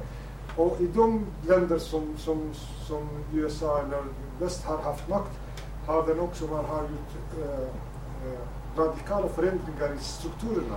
Många till exempel i Latinamerika började tidigare på 80-talet, länder gick i konkurs, inte bara företag. Eh, Irak är ett bra exempel. Eh, många kurder ändå tycker att ah, det är bra för kurderna har varit bra och ockuperade av Irak. Men vad händer? Jag de flesta som har varit i Kurdistan kommer tillbaka. Det första som brukar säga när jag har frågat, som jag nostalgin gamla modetiden med mat och så. Men det finns inget, det finns inget kurdisk yoghurt eller kurdisk, kurdisk kurs eller någonting. Ingenting. Allt är importeras från andra länder. Varför? För att när USA kom till, till, till, till uh, Irak och invaderade den, det första som gjorde det var Paul Bremer som var den här uh, för den här koalitionen. Det, han utfärdade hundra order som alla sen blev lagar. Och det är kända som 100, Bremers hundra order. I den här hundra order, det finns hur mycket hemskheter som den kurdiska regeringen också är delaktig i det, för de har accepterat sen, eh, att man kan inte tro att det är liksom sant. Till exempel eh, att utländska företag ska kunna jobba där, driva där, 100% vinst, noll skatt och all pengar ska gå tillbaka till andra länder. Inget ska investeras. Att företag, utländska företag, även om det går brott, ingen har rätt, oavsett om det är när det gäller mot miljön eller mänskliga rättigheter eller någonting, ingen har rätt att uttala eh, eller, eller göra några restriktioner. Utan de ska gå fria. Alla kompanier eller företag som får ett, ett, ett kontrakt i Irak och det, de sålde 200 statliga institutioner bara första året. Alla de har 40 års rätt över de här institutionerna. Eh, tror jag det regel, vad heter order 81 eller någonting som är med. Den har den, den, den eh, uh, jordbruksbanken som man brukar säga med fröna som den, den förs, försvann efter kriget. Så den har givit rätten till många av de här multinationella företagen i USA att importera de här olika fröna. Och de måste varje år köpas på gång, så det, de ställer bara de olika priser. Men också de alla har viss typ av, kräver viss typ av bekämpningsmedel och allt. Så det är så de har gjort hela jordbruket beroende av de stora företagen. Så det här är, det här bortsett från allt hemskhet som händer. Jag även om det hade hänt något krig eller någonting, det här landet ändå har gått i ruiner på det sättet. En del självklart blir jätterika på den och andra liksom går under. Och det är ju det, är det som är förutsättningarna för fundamentalismen och andra typer av, av rörelser. Och i, i väst det är ju samma sak. Jag menar en del av rasismen, man kan inte förenkla och förklara rasismen bara genom det, men en av de viktigaste faktorerna för högerpopulismen, den här eh, tveksamheten inför, eller för lite för politik som har försvunnit, det beror på ju den här ökade klassklyftorna, på den ökade ojämlikheten i samhället. Och det är ingen som längre står för de här idéerna. Om vi har ett land som Sverige som ändå har varit säga, mer progressiva än andra länder. Idag man är finansminister, imorgon man går till näringslivet. Det här är ju till och med juridiskt sett egentligen olagligt. Jag väljer en person, det blir nyss finansminister, den finansministern tar alla de här information och kunskaper, många av dem som är hemliga, säljer till fienden som är näringslivet. Men från Göran Persson till, vad vet jag, alla de här kända ministrar som har gått till, till näringslivet. Anders Borg har gjort samma sak, Reinfeldt har gjort samma sak. Och det här, på tal om juridik till exempel, det här är ju inte juridiskt, till och med i USA är det förbjudet, som är så marknadsvänligt. Det, det måste några oss gå senast nu. I Sverige man hoppar dagen innan och efter till, till näringslivet. Så, så på det sättet det finns ingen som tar, tar de här frågorna och då blir det den skapar en förutsättning för, för, för den typen av motsättningar. En annan fråga. Det blir sista fråga. Nej, varsågod. Ja. När det gäller migration och nyliberalism. Om vi, du, du pratade om Mellanöstern, kriget, oroligheterna som pågår där. Alltså om vi tittar på Egypten, över nu nästan 100 miljoner invånare. Och det är en tidsfråga om det, om det, att det blir instabilt på riktigt. Så det kommer mycket, med alltså miljoner från Egypten kommer att söka, ja, kommer att åka till Europa. Alltså, de, alltså fattiga människor, de förlorar ingenting. Det är bara, deras liv är redan förlorade. Så de kommer. försöka att komma till Europa. Alltså det, alltså det ökar nationalismen, rasismen. Hur mycket den har identitet mycket motkraft mot nyliberalism. Hur, alltså det finns mycket obalans i det. Ja. Ja men det är det, men jag vet inte heller om det är till exempel Egypten. Jag är idag till exempel mer, om man skulle tänka på så, man ska tänka på klimatflyktingar. Det vill säga på det, i det avseendet som det förändras klimatet, det kommer bli ja, stora förflyttningar bland folk det har funnits tidigare också men det blir en helt annan nivå. Men hur man hanterar så, och det är också, vi vet också när man pratar om flyktingar, det är ju en liten del av dem som hamnar i Europa och tar sig hit. De flesta ju finns kvar runt omkring i samma länder i hemska förhållanden. Eh, Så jag vet inte hur nyliberalismen ska förhålla sig till för jag tror inte det finns ett, ett, ett sätt. Som jag sa, man kan vara nyliberal och bygga murar, man kan vara också nyliberal och försvara det. I princip borde man försvara, eftersom man försvarar alla kapitalets rörelsefrihet, borde också arbetskraftsrörelsefriheten vara liksom en grund, men det är inte det i praktiken. Och vi kommer att ha det är också det här motståndet mot nyliberalismen, och det här är också intressant, motståndet finns inte bara från låt säga progressiv håll, utan också finns från mer konservativ håll. Det vill säga, idag finns det både i USA och i många andra länder en del grupper som också börjar kritisera nyliberalismen, men de kritiserar nyliberalismen utifrån låt säga nationalistiska eller andra eller religiösa eller andra sammanhang. Så det här är också en fara, dubbel fara, för det är liksom det är nyliberalismen, motståndet mot liberalismen kommer från fel håll. För det är inte så heller de, de, det blir bättre med den typen av, av eh, konservativ politik. Är det inte också så att eh, även i migrationsfall så man om det är ung man som kan jobba länge, som kan bidra till samhället, framförallt att inte vara belastning för någonstans. Så där spelar det också roll. Hur, hur mycket ska man vara som arbetskraft? Ja, Men det, men den också samtidigt, det är det som jag säger, den punkten som vi ofta glömmer, det jag menar inte vi som sitter här men allmänt sett. Men till exempel om, jag såg ett eh, dokumentär för några år sedan, handlade om fiskepolitiken och så. Och det visade några av de båtarna, bland annat dansk båt som i eh, afrikanska kusten, eh, de, håller på att fiska och sånt. De, den mängden som den här båten fiskar på en vecka motsvarar tre år fiskning på hela området som de lever i. Det finns ingenting att fiska längre för dem. Så vad ska jag göra de här människorna? Så jag menar på ett sätt, när jag säger nyliberalism, det behöver inte vara intentionen, det är inte så att jag gör för att skada andra människor. Men när du frigör marknaden och avreglerar marknaden och kan inte sätta, sätta några krav på marknaden. Och marknaden har de intressena framförallt synes, är inte så mycket tänkt på vad ska jag göra med den här fattiga bönden eller fiskaren eller någonting. Det är konsekvenserna en, en, blir samma sak. Och det är där jag, när jag pratar också, det handlar inte för många av de här sakerna jag pratar det handlar inte om individuell nivå eller intentionnivå utan det är följderna av vissa praktiker, hur de kan komma att bidra till och, och lämna den typen av spår. Men om jag försöker liksom komma in där i en... Det känns ju ändå att den har liksom begränsningar för individens fria handlande eller tänkande. Liksom när marknaden tar över vi ser, då blir det ju liksom egentligen individen underordnat på något sätt. Individen är alltså, egentligen för dem, individen är själv en marknad i sig. Alltså, alltså om man, jag tänker på det här humankapitalet, ett bra exempel. Om, om jag tänker på vad betyder humankapital egentligen? Det betyder att människan i sig är ett, ett kapital. Det betyder att jag definierar mig själv utifrån de satsningar och investeringar som är på mig. Och det här är hemska ord, men vi har börjat att använda. Till exempel, vi började att använda, jag har investerat i vänskapen. Man skulle ha hamnat i fängelse om man hade sagt så för 20 år sedan. Man brukar säga jag har liksom äh, investerat i min relation. Så på ett sätt, vi börjar se kärleksrelation, liksom vänskap, allt som investeringar. På samma sätt som man börjar säga jag har investerat i mitt barn. Och, jag, och framför vi investerar i oss. När jag går till gymmet och betalar 3000 kronor eller jag köper in kläder eller jag gör någonting.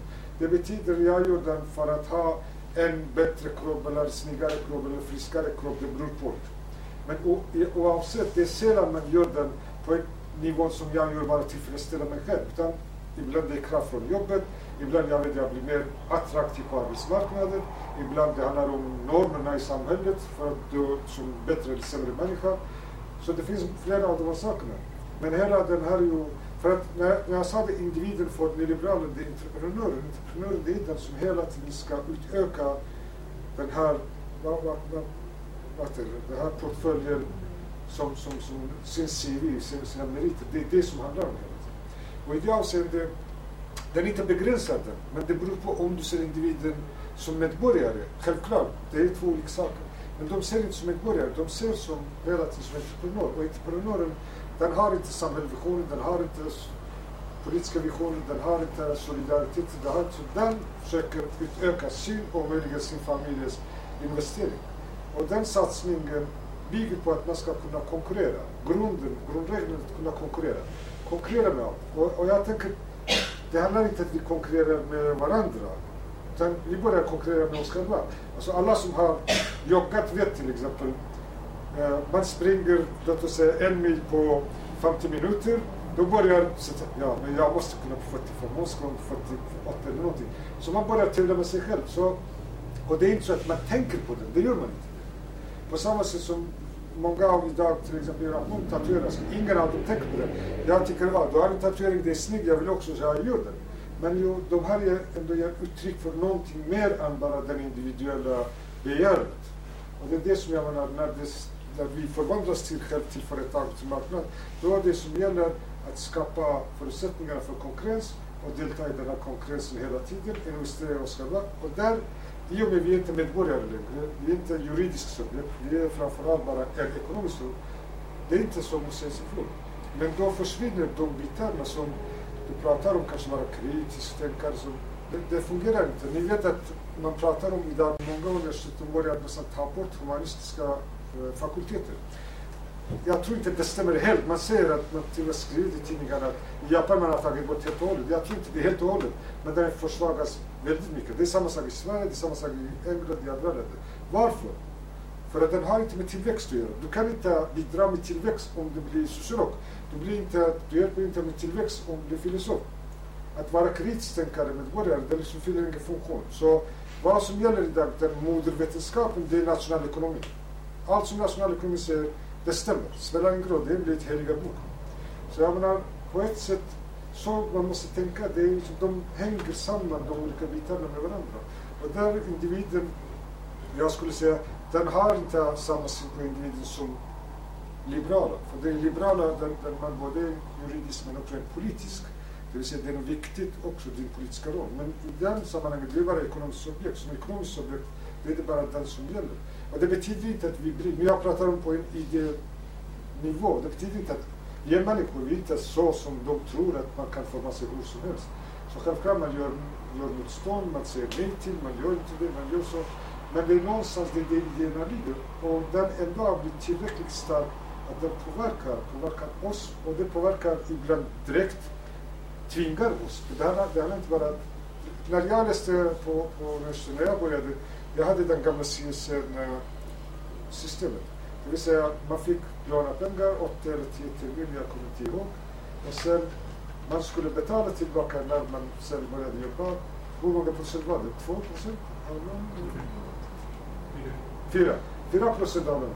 Det betyder, jag behövde inte vara bekymrad. Jag kunde läsa vad jag ville, vad jag var intresserad av. Fyra procent, om jag är arbetslös, det blir inte så mycket. Om jag får mycket pengar jag betalar, oavsett. Min dotter idag jobbar hela tiden vid sidan, vågar inte läsa många Men varför? För att, vad ska jag göra? Hon ska betala. Hon måste betala innan hon blir 60. Och det här är okej. Okay. Det, är, är inte okej, okay, men det är okej okay ändå för vissa grupper, låt säga de som är yngre. I Sverige, om man tittar på, nu jag har inte statistik, men jag nästan vågar säga att det stämmer utifrån det som jag har sett. I Sverige vi har flera akademiker med utländsk bakgrund jämfört med Tyskland. Jag har pratat med bland kurder, de kurder som jag känner. I den gruppen som vi kom här sitter bara liksom ett par som jag känner. I den gruppen som vi kom, så alla har utbildat sig på universitet. Alla var till och med lite äldre än mig. Det vill säga vi var, inga av oss var unga. Men det är inte samma sak i andra länder. Varför? För att inga andra länder hade samma satsningar på vuxenutbildning som Sverige hade tidigare. Och det var socialdemokratisk politik tidigare. Idag de har försvunnit. Nu finns studenter som kommer, har läst alla de här svenska 1, 2, 3, 4 fortfarande kan inte prata för att liksom, den, ett företag har öppnat ett kurs och bara ger den på distans efter en vecka. De får pengarna och hon får en, eller han en godkänd eller någonting. Så det har så, så det är liksom skillnaderna på alla nivåer. Djupet, kvaliteten förändras liksom i, i allting alltså nästan. Kan, kan man kanske säga. Det är inte kvaliteten att det blir sämre, det blir sämre för vissa. För vissa blir bättre. Idag till exempel den svenska skolan har blivit bättre för eliten. Men det har blivit sämre för de svaga. Det har inte blivit sämre för de, det har aldrig hade så bra skolor som Sverige har idag. Sveriges skola 80-talet var förebild för många länder, men det var mest förebild också för det var likvärdig och jämlik. Men idag det är inte förebild för det är jämlik och likvärdig, utan det är för den har också en del utbildningar som är bra, andra i kris. Så det den krisen gäller inte de bra skolorna, utan det gäller bara de områdena som är mer drabbade av segregering. och Så, så, det, så det är en klassfråga hela tiden. Det är inte så att den, den självklart också, den har en kraft i den att den, eh, jag kom, för några år sedan vi pratade om, om eh, valfrågan som plånboksfrågan. Alla partier pratade, där plånboksfrågan. Vad handlade det om? Det handlade om att dra ner eller sänka igen uh, skatten lite grann. Och på ett sätt, alla partier försöker också ha ju de här medelklassrösterna någonstans. Jag menar, det här är i sig själv säger också att det finns en attraktiv kraft i den här nyliberala. Även om jag säger att det är hemskt i många sätt. Det betyder inte att den saknar dem. Den, den spelar också på den människans begär, på skapar behov eh, och, och, och också skapar och omskapar oss själva som människa, vad vi behöver, vad vi vill. För det handlar också om vad jag vill. Jag kan, kan till exempel ha en klocka, så länge den fungerar, ha den klockan i 30 år. Men idag, oavsett om den fungerar eller inte fungerar, jag måste byta. Det är alltid kommer en ny modell, någonting som är, som är lite annorlunda. Så det här behovet, det är ju konstruerat. Det, behovet, det säger ingenting objektivt. Men jag byter klockan varför? För att du ska utifrån titta på min klocka bestämma min sociala position. För att jag byter klockan för att visa på att jag gör det och det och det, eller jag har den positionen.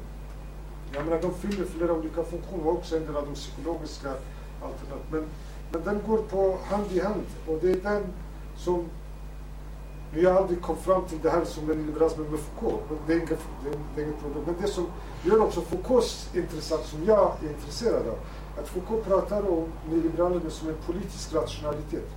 Och med politisk rationalitet, eller styrningsrationalitet, han pratar om styrning, inte styrning i den bemärkelsen bara stat, utan han menar att man måste koppla styrning av sig själv, styrning av andra och styrning av staten. De tre nivåerna tillsammans, de hänger samman och nyliberalismen lyckas att göra att, att det fungerar som en minsta möjliga styrningen ekonomiskt. Men ekonomiskt menar jag både i resurser men också att i maktkonsumtionen. Eh, och det är därför nyliberalismen bygger på självstyrande individer, den bygger på friheten. Det vill säga grunden i liberalismen, effektiviteten i den, att den behöver inte tvinga dig, utan du tvingar dig själv. Du gör som en fri individ, självstyrande individ, men du gör ändå en vissa av önskemål. Men du styrs ju ändå.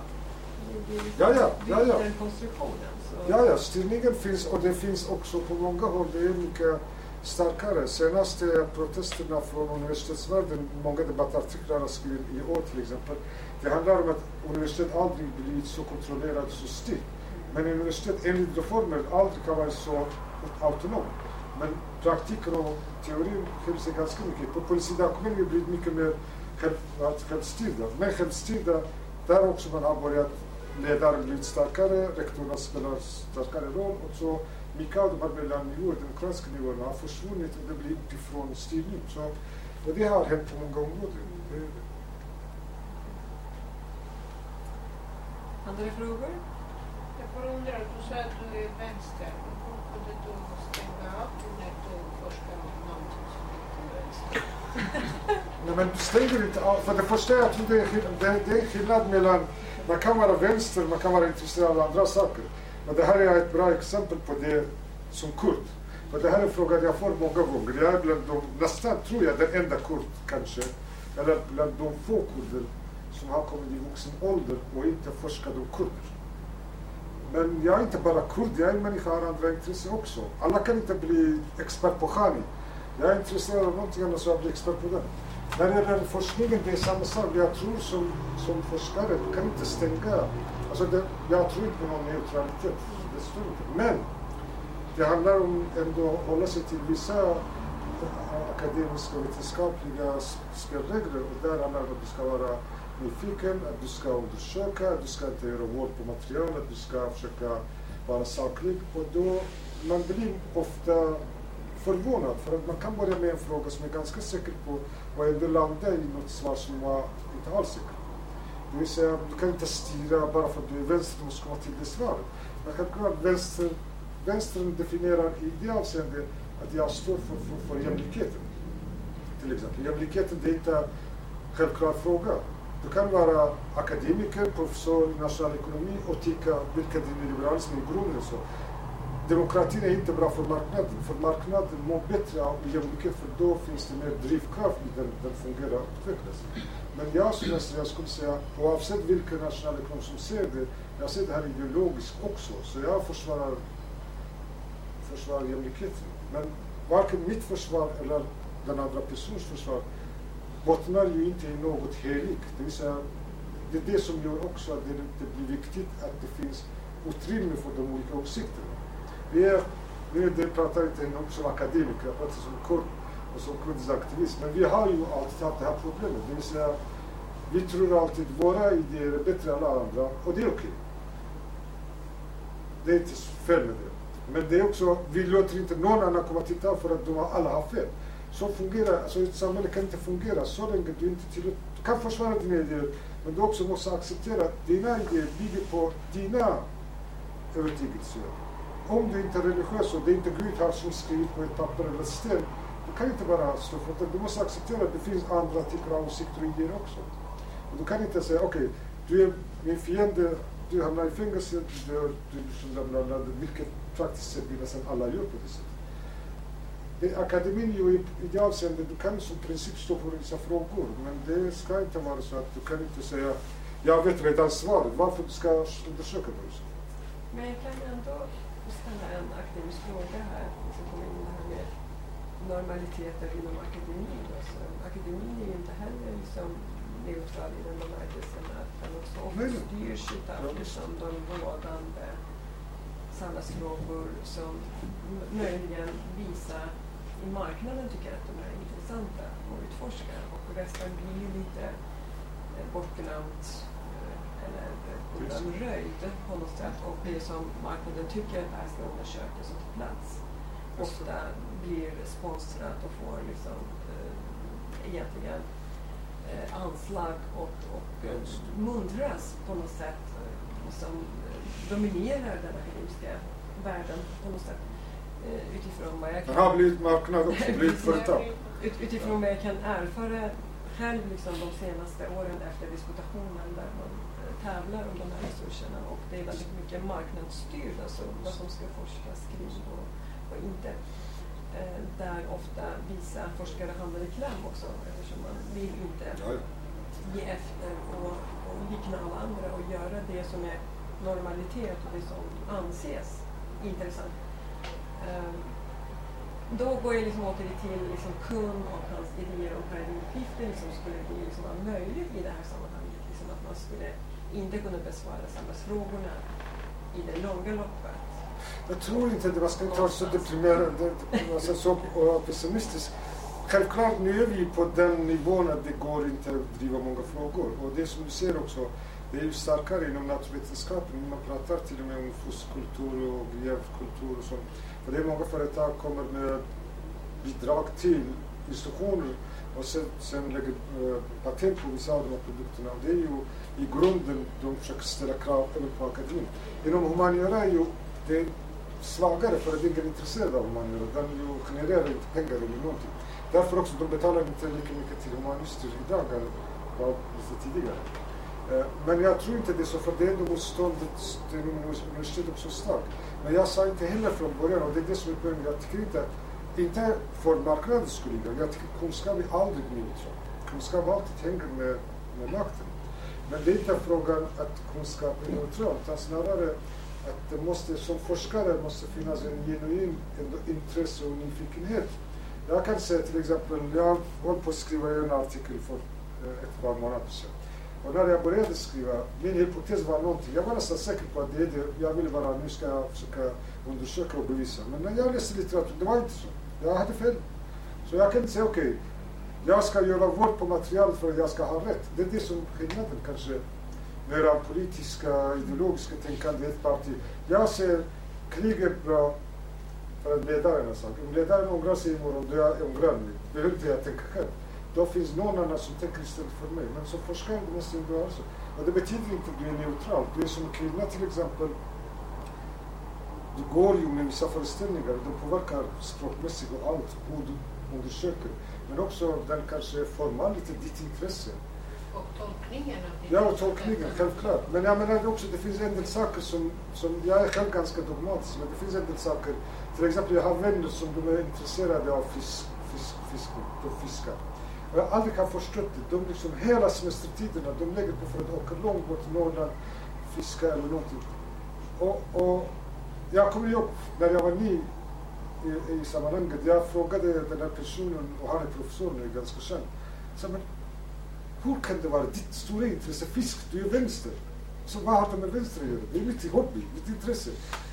Vi har inte levt det normala livet. Så på det sättet, jag har inte så mycket hobby.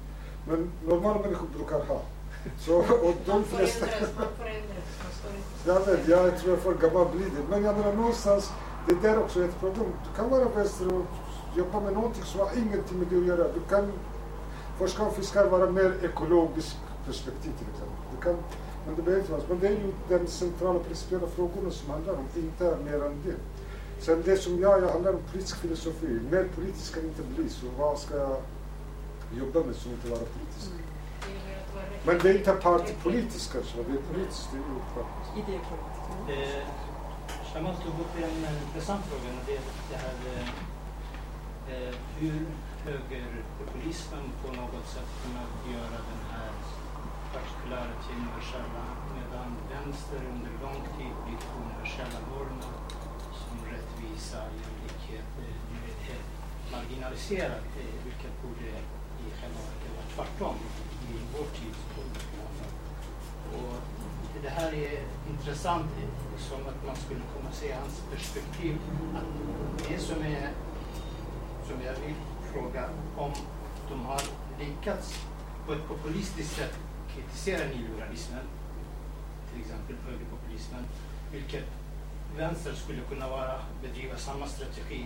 Jag säger högerpopulist, inte populistisk utan snarare lyckas i sina kritik och för att fånga in den. Finns det en sån tendens eller inte?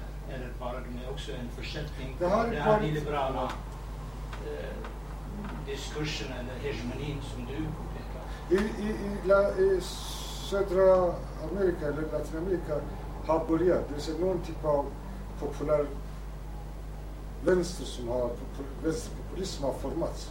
Eh, Traditionellt för många tror jag, för många tror att populismen det alltid är konservativ eller höger.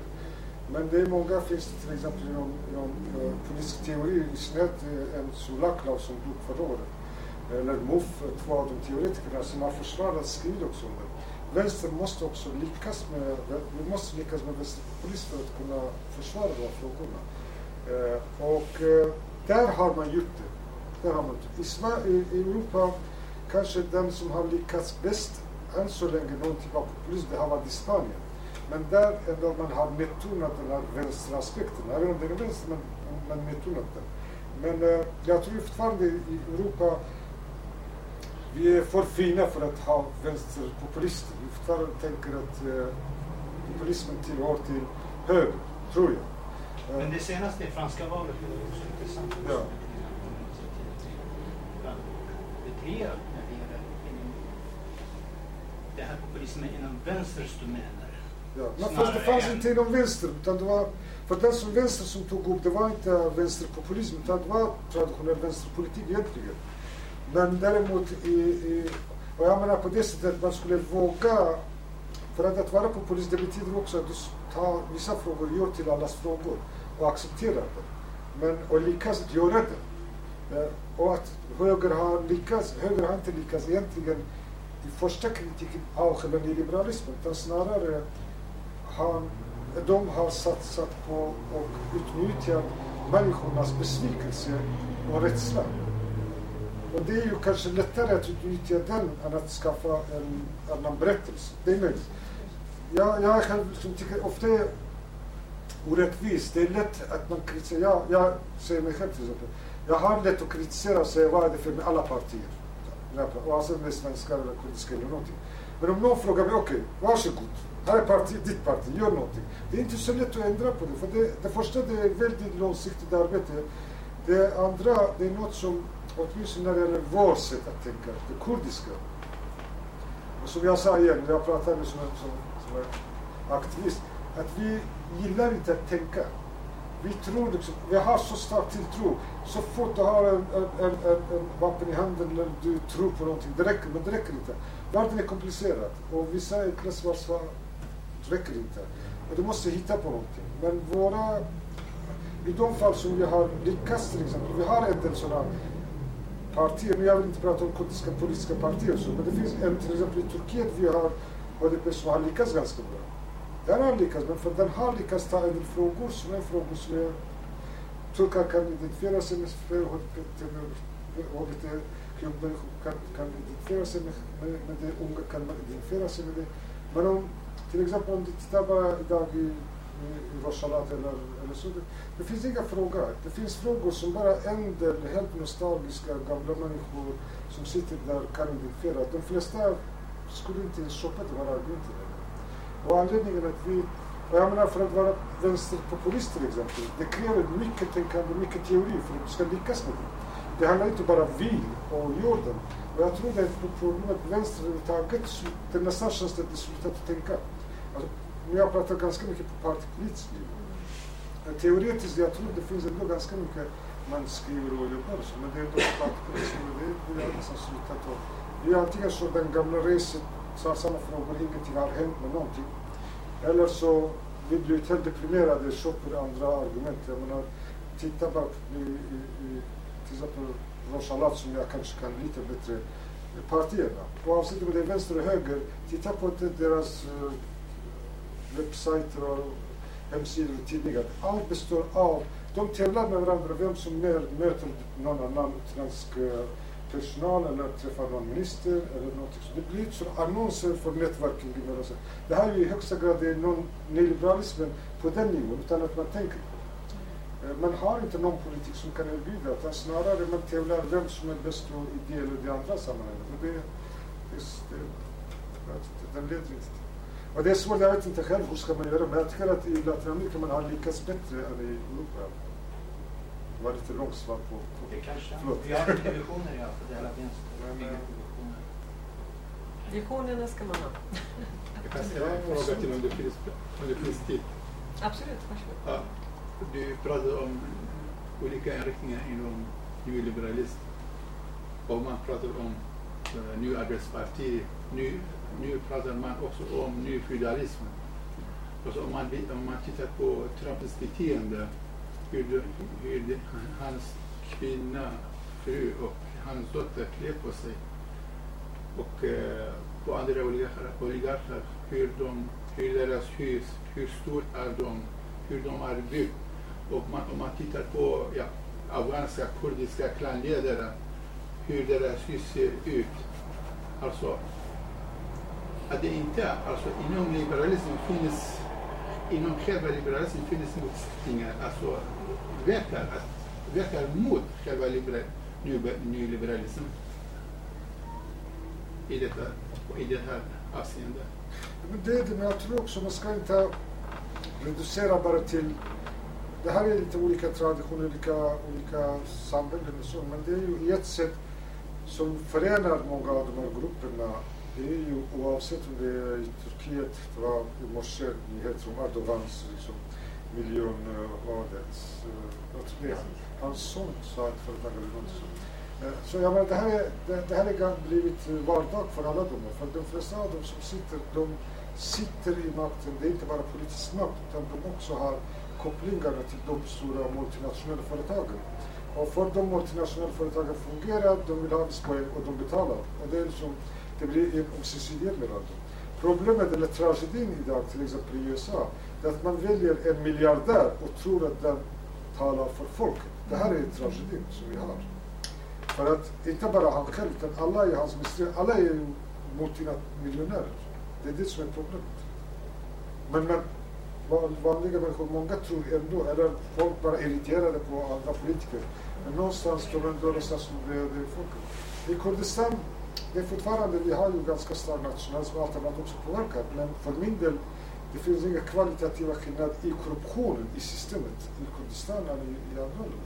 Jag menar, alltså, det är det sista som man tänker på, det är vanliga människor.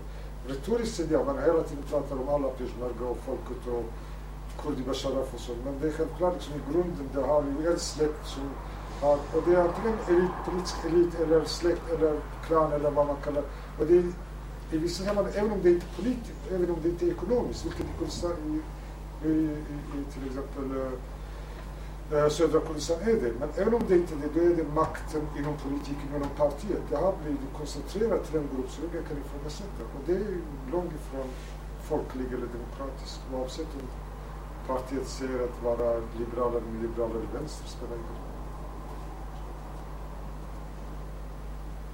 Det jag menade att alltså, de som på, officiella, på den här officiella nivån som representerar den här nyliberalismen. Fast de Alltså, gör de, inte är, de medvet, är, de, är de medvetna alltså, om den här helheten, menar jag? Fast jag tror inte, de, det här också är intressant för att många av dem skulle inte säga att vi är nyliberala. Och jag, som jag sa i början också, många av dem vet inte ens vad ordet nyliberal betyder. Men det som de har accepterat, eh, det som de har accepterat är att till exempel vissa lösningar är rimligare än andra lösningar. De har accepterat till exempel, det går inte att säga mot marknaden, så är det och det har varit. I det avseendet, man accepterar ju marknadens regler. Sen spelar det ingen roll om de vet politiskt sett är det är liberala, liberala eller vad det heter. Jag tror inte det är viktigt. Utan det viktiga är att de accepterar marknadens formuleringar, marknadens lösningar och marknadens eh, Eh, vad ska jag säga, förklaringar till hur ett system ska fungera. Eh, och, och det behöver inte vara politiska partier. Jag har ju till exempel träffat själv människor som har vänsterbakgrund idag när man ställer frågan så ja men det, det här vi var naiva, vi trodde det går och det går inte. Ja men du kan ha visionen ändå. Ja men jag tror inte det. Liksom, människor alltid har varit så, ska vara så. Alltså den typen av bara vardagliga berättelser, när man slutar historisera och skapar en bild av någonting som alltid varit så. Det här ju betyder att man accepterar någonting som är naturligt. Och det naturliga idag, det har blivit marknadens svar. Marknadens svar som betraktas mer naturligt, mer som förnuftigt, typ mer, mer rimligt jämfört med andra svar.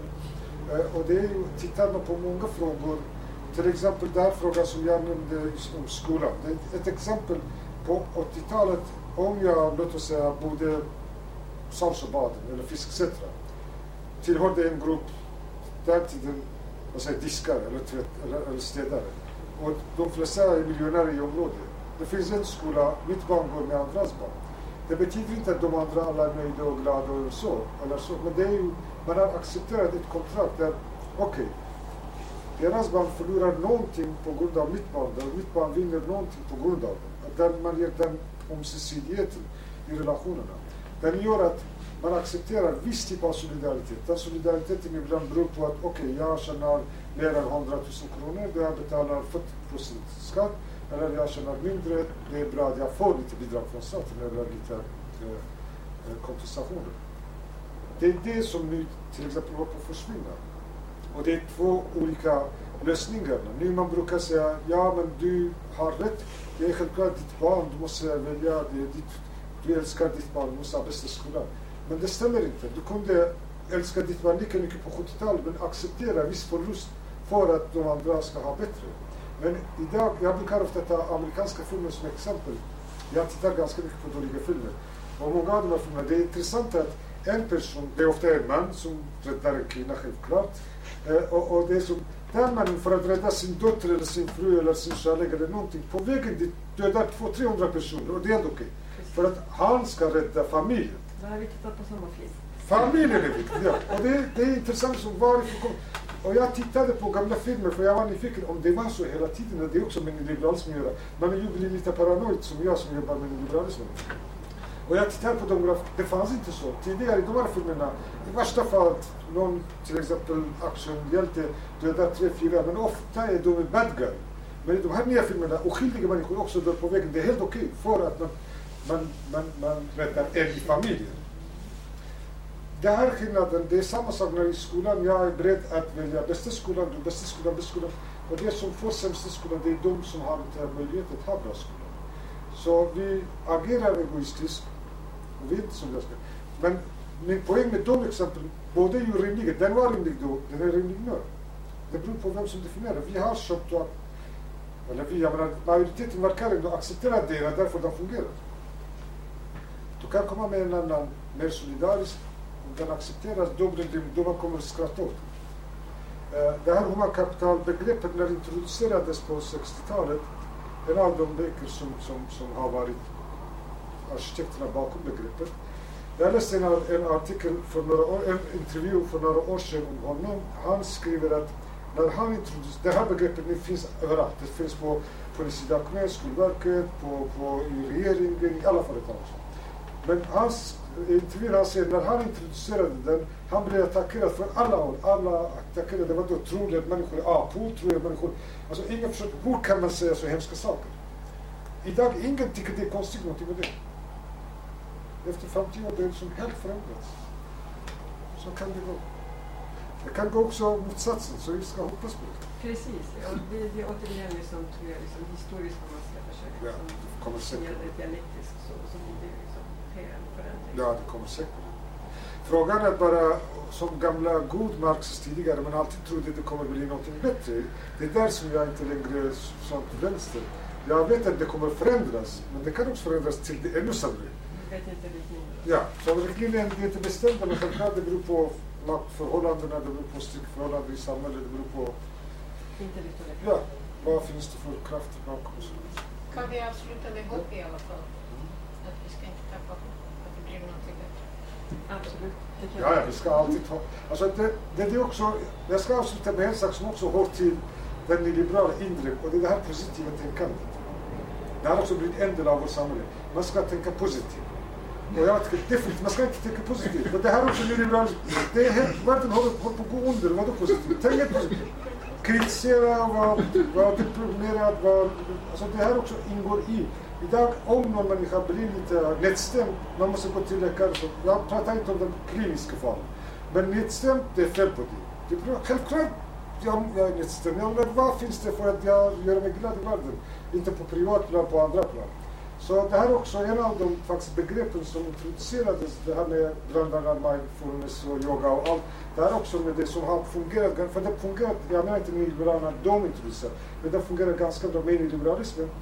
För att den säger, tänk inte på någonting, tänk på dig själv, koncentrera dig själv. Det är du, nuet, andas med näsan, Nej, men de säger acceptera dina negativa känslor. Ja, de men det, och det betyder, det fungerar inte med kritik. För en, en som har hopp måste vara kritisk, är kritisk idag betyder, jag själv har massor med gånger jag har hört i universitet, du gnäller för mycket, säger ja, och jag är stolt över det. Jag är kritisk, jag gnäller inte, men säg gnäll, det är okej. Jag gnäller, jag fortsätter att gnälla.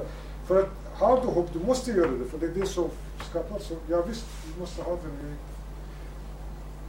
Ja, men det visar ju positiv ungdomsutveckling, men samtidigt så är jag väldigt gnällig och kritisk. det är bra. Tack så mycket.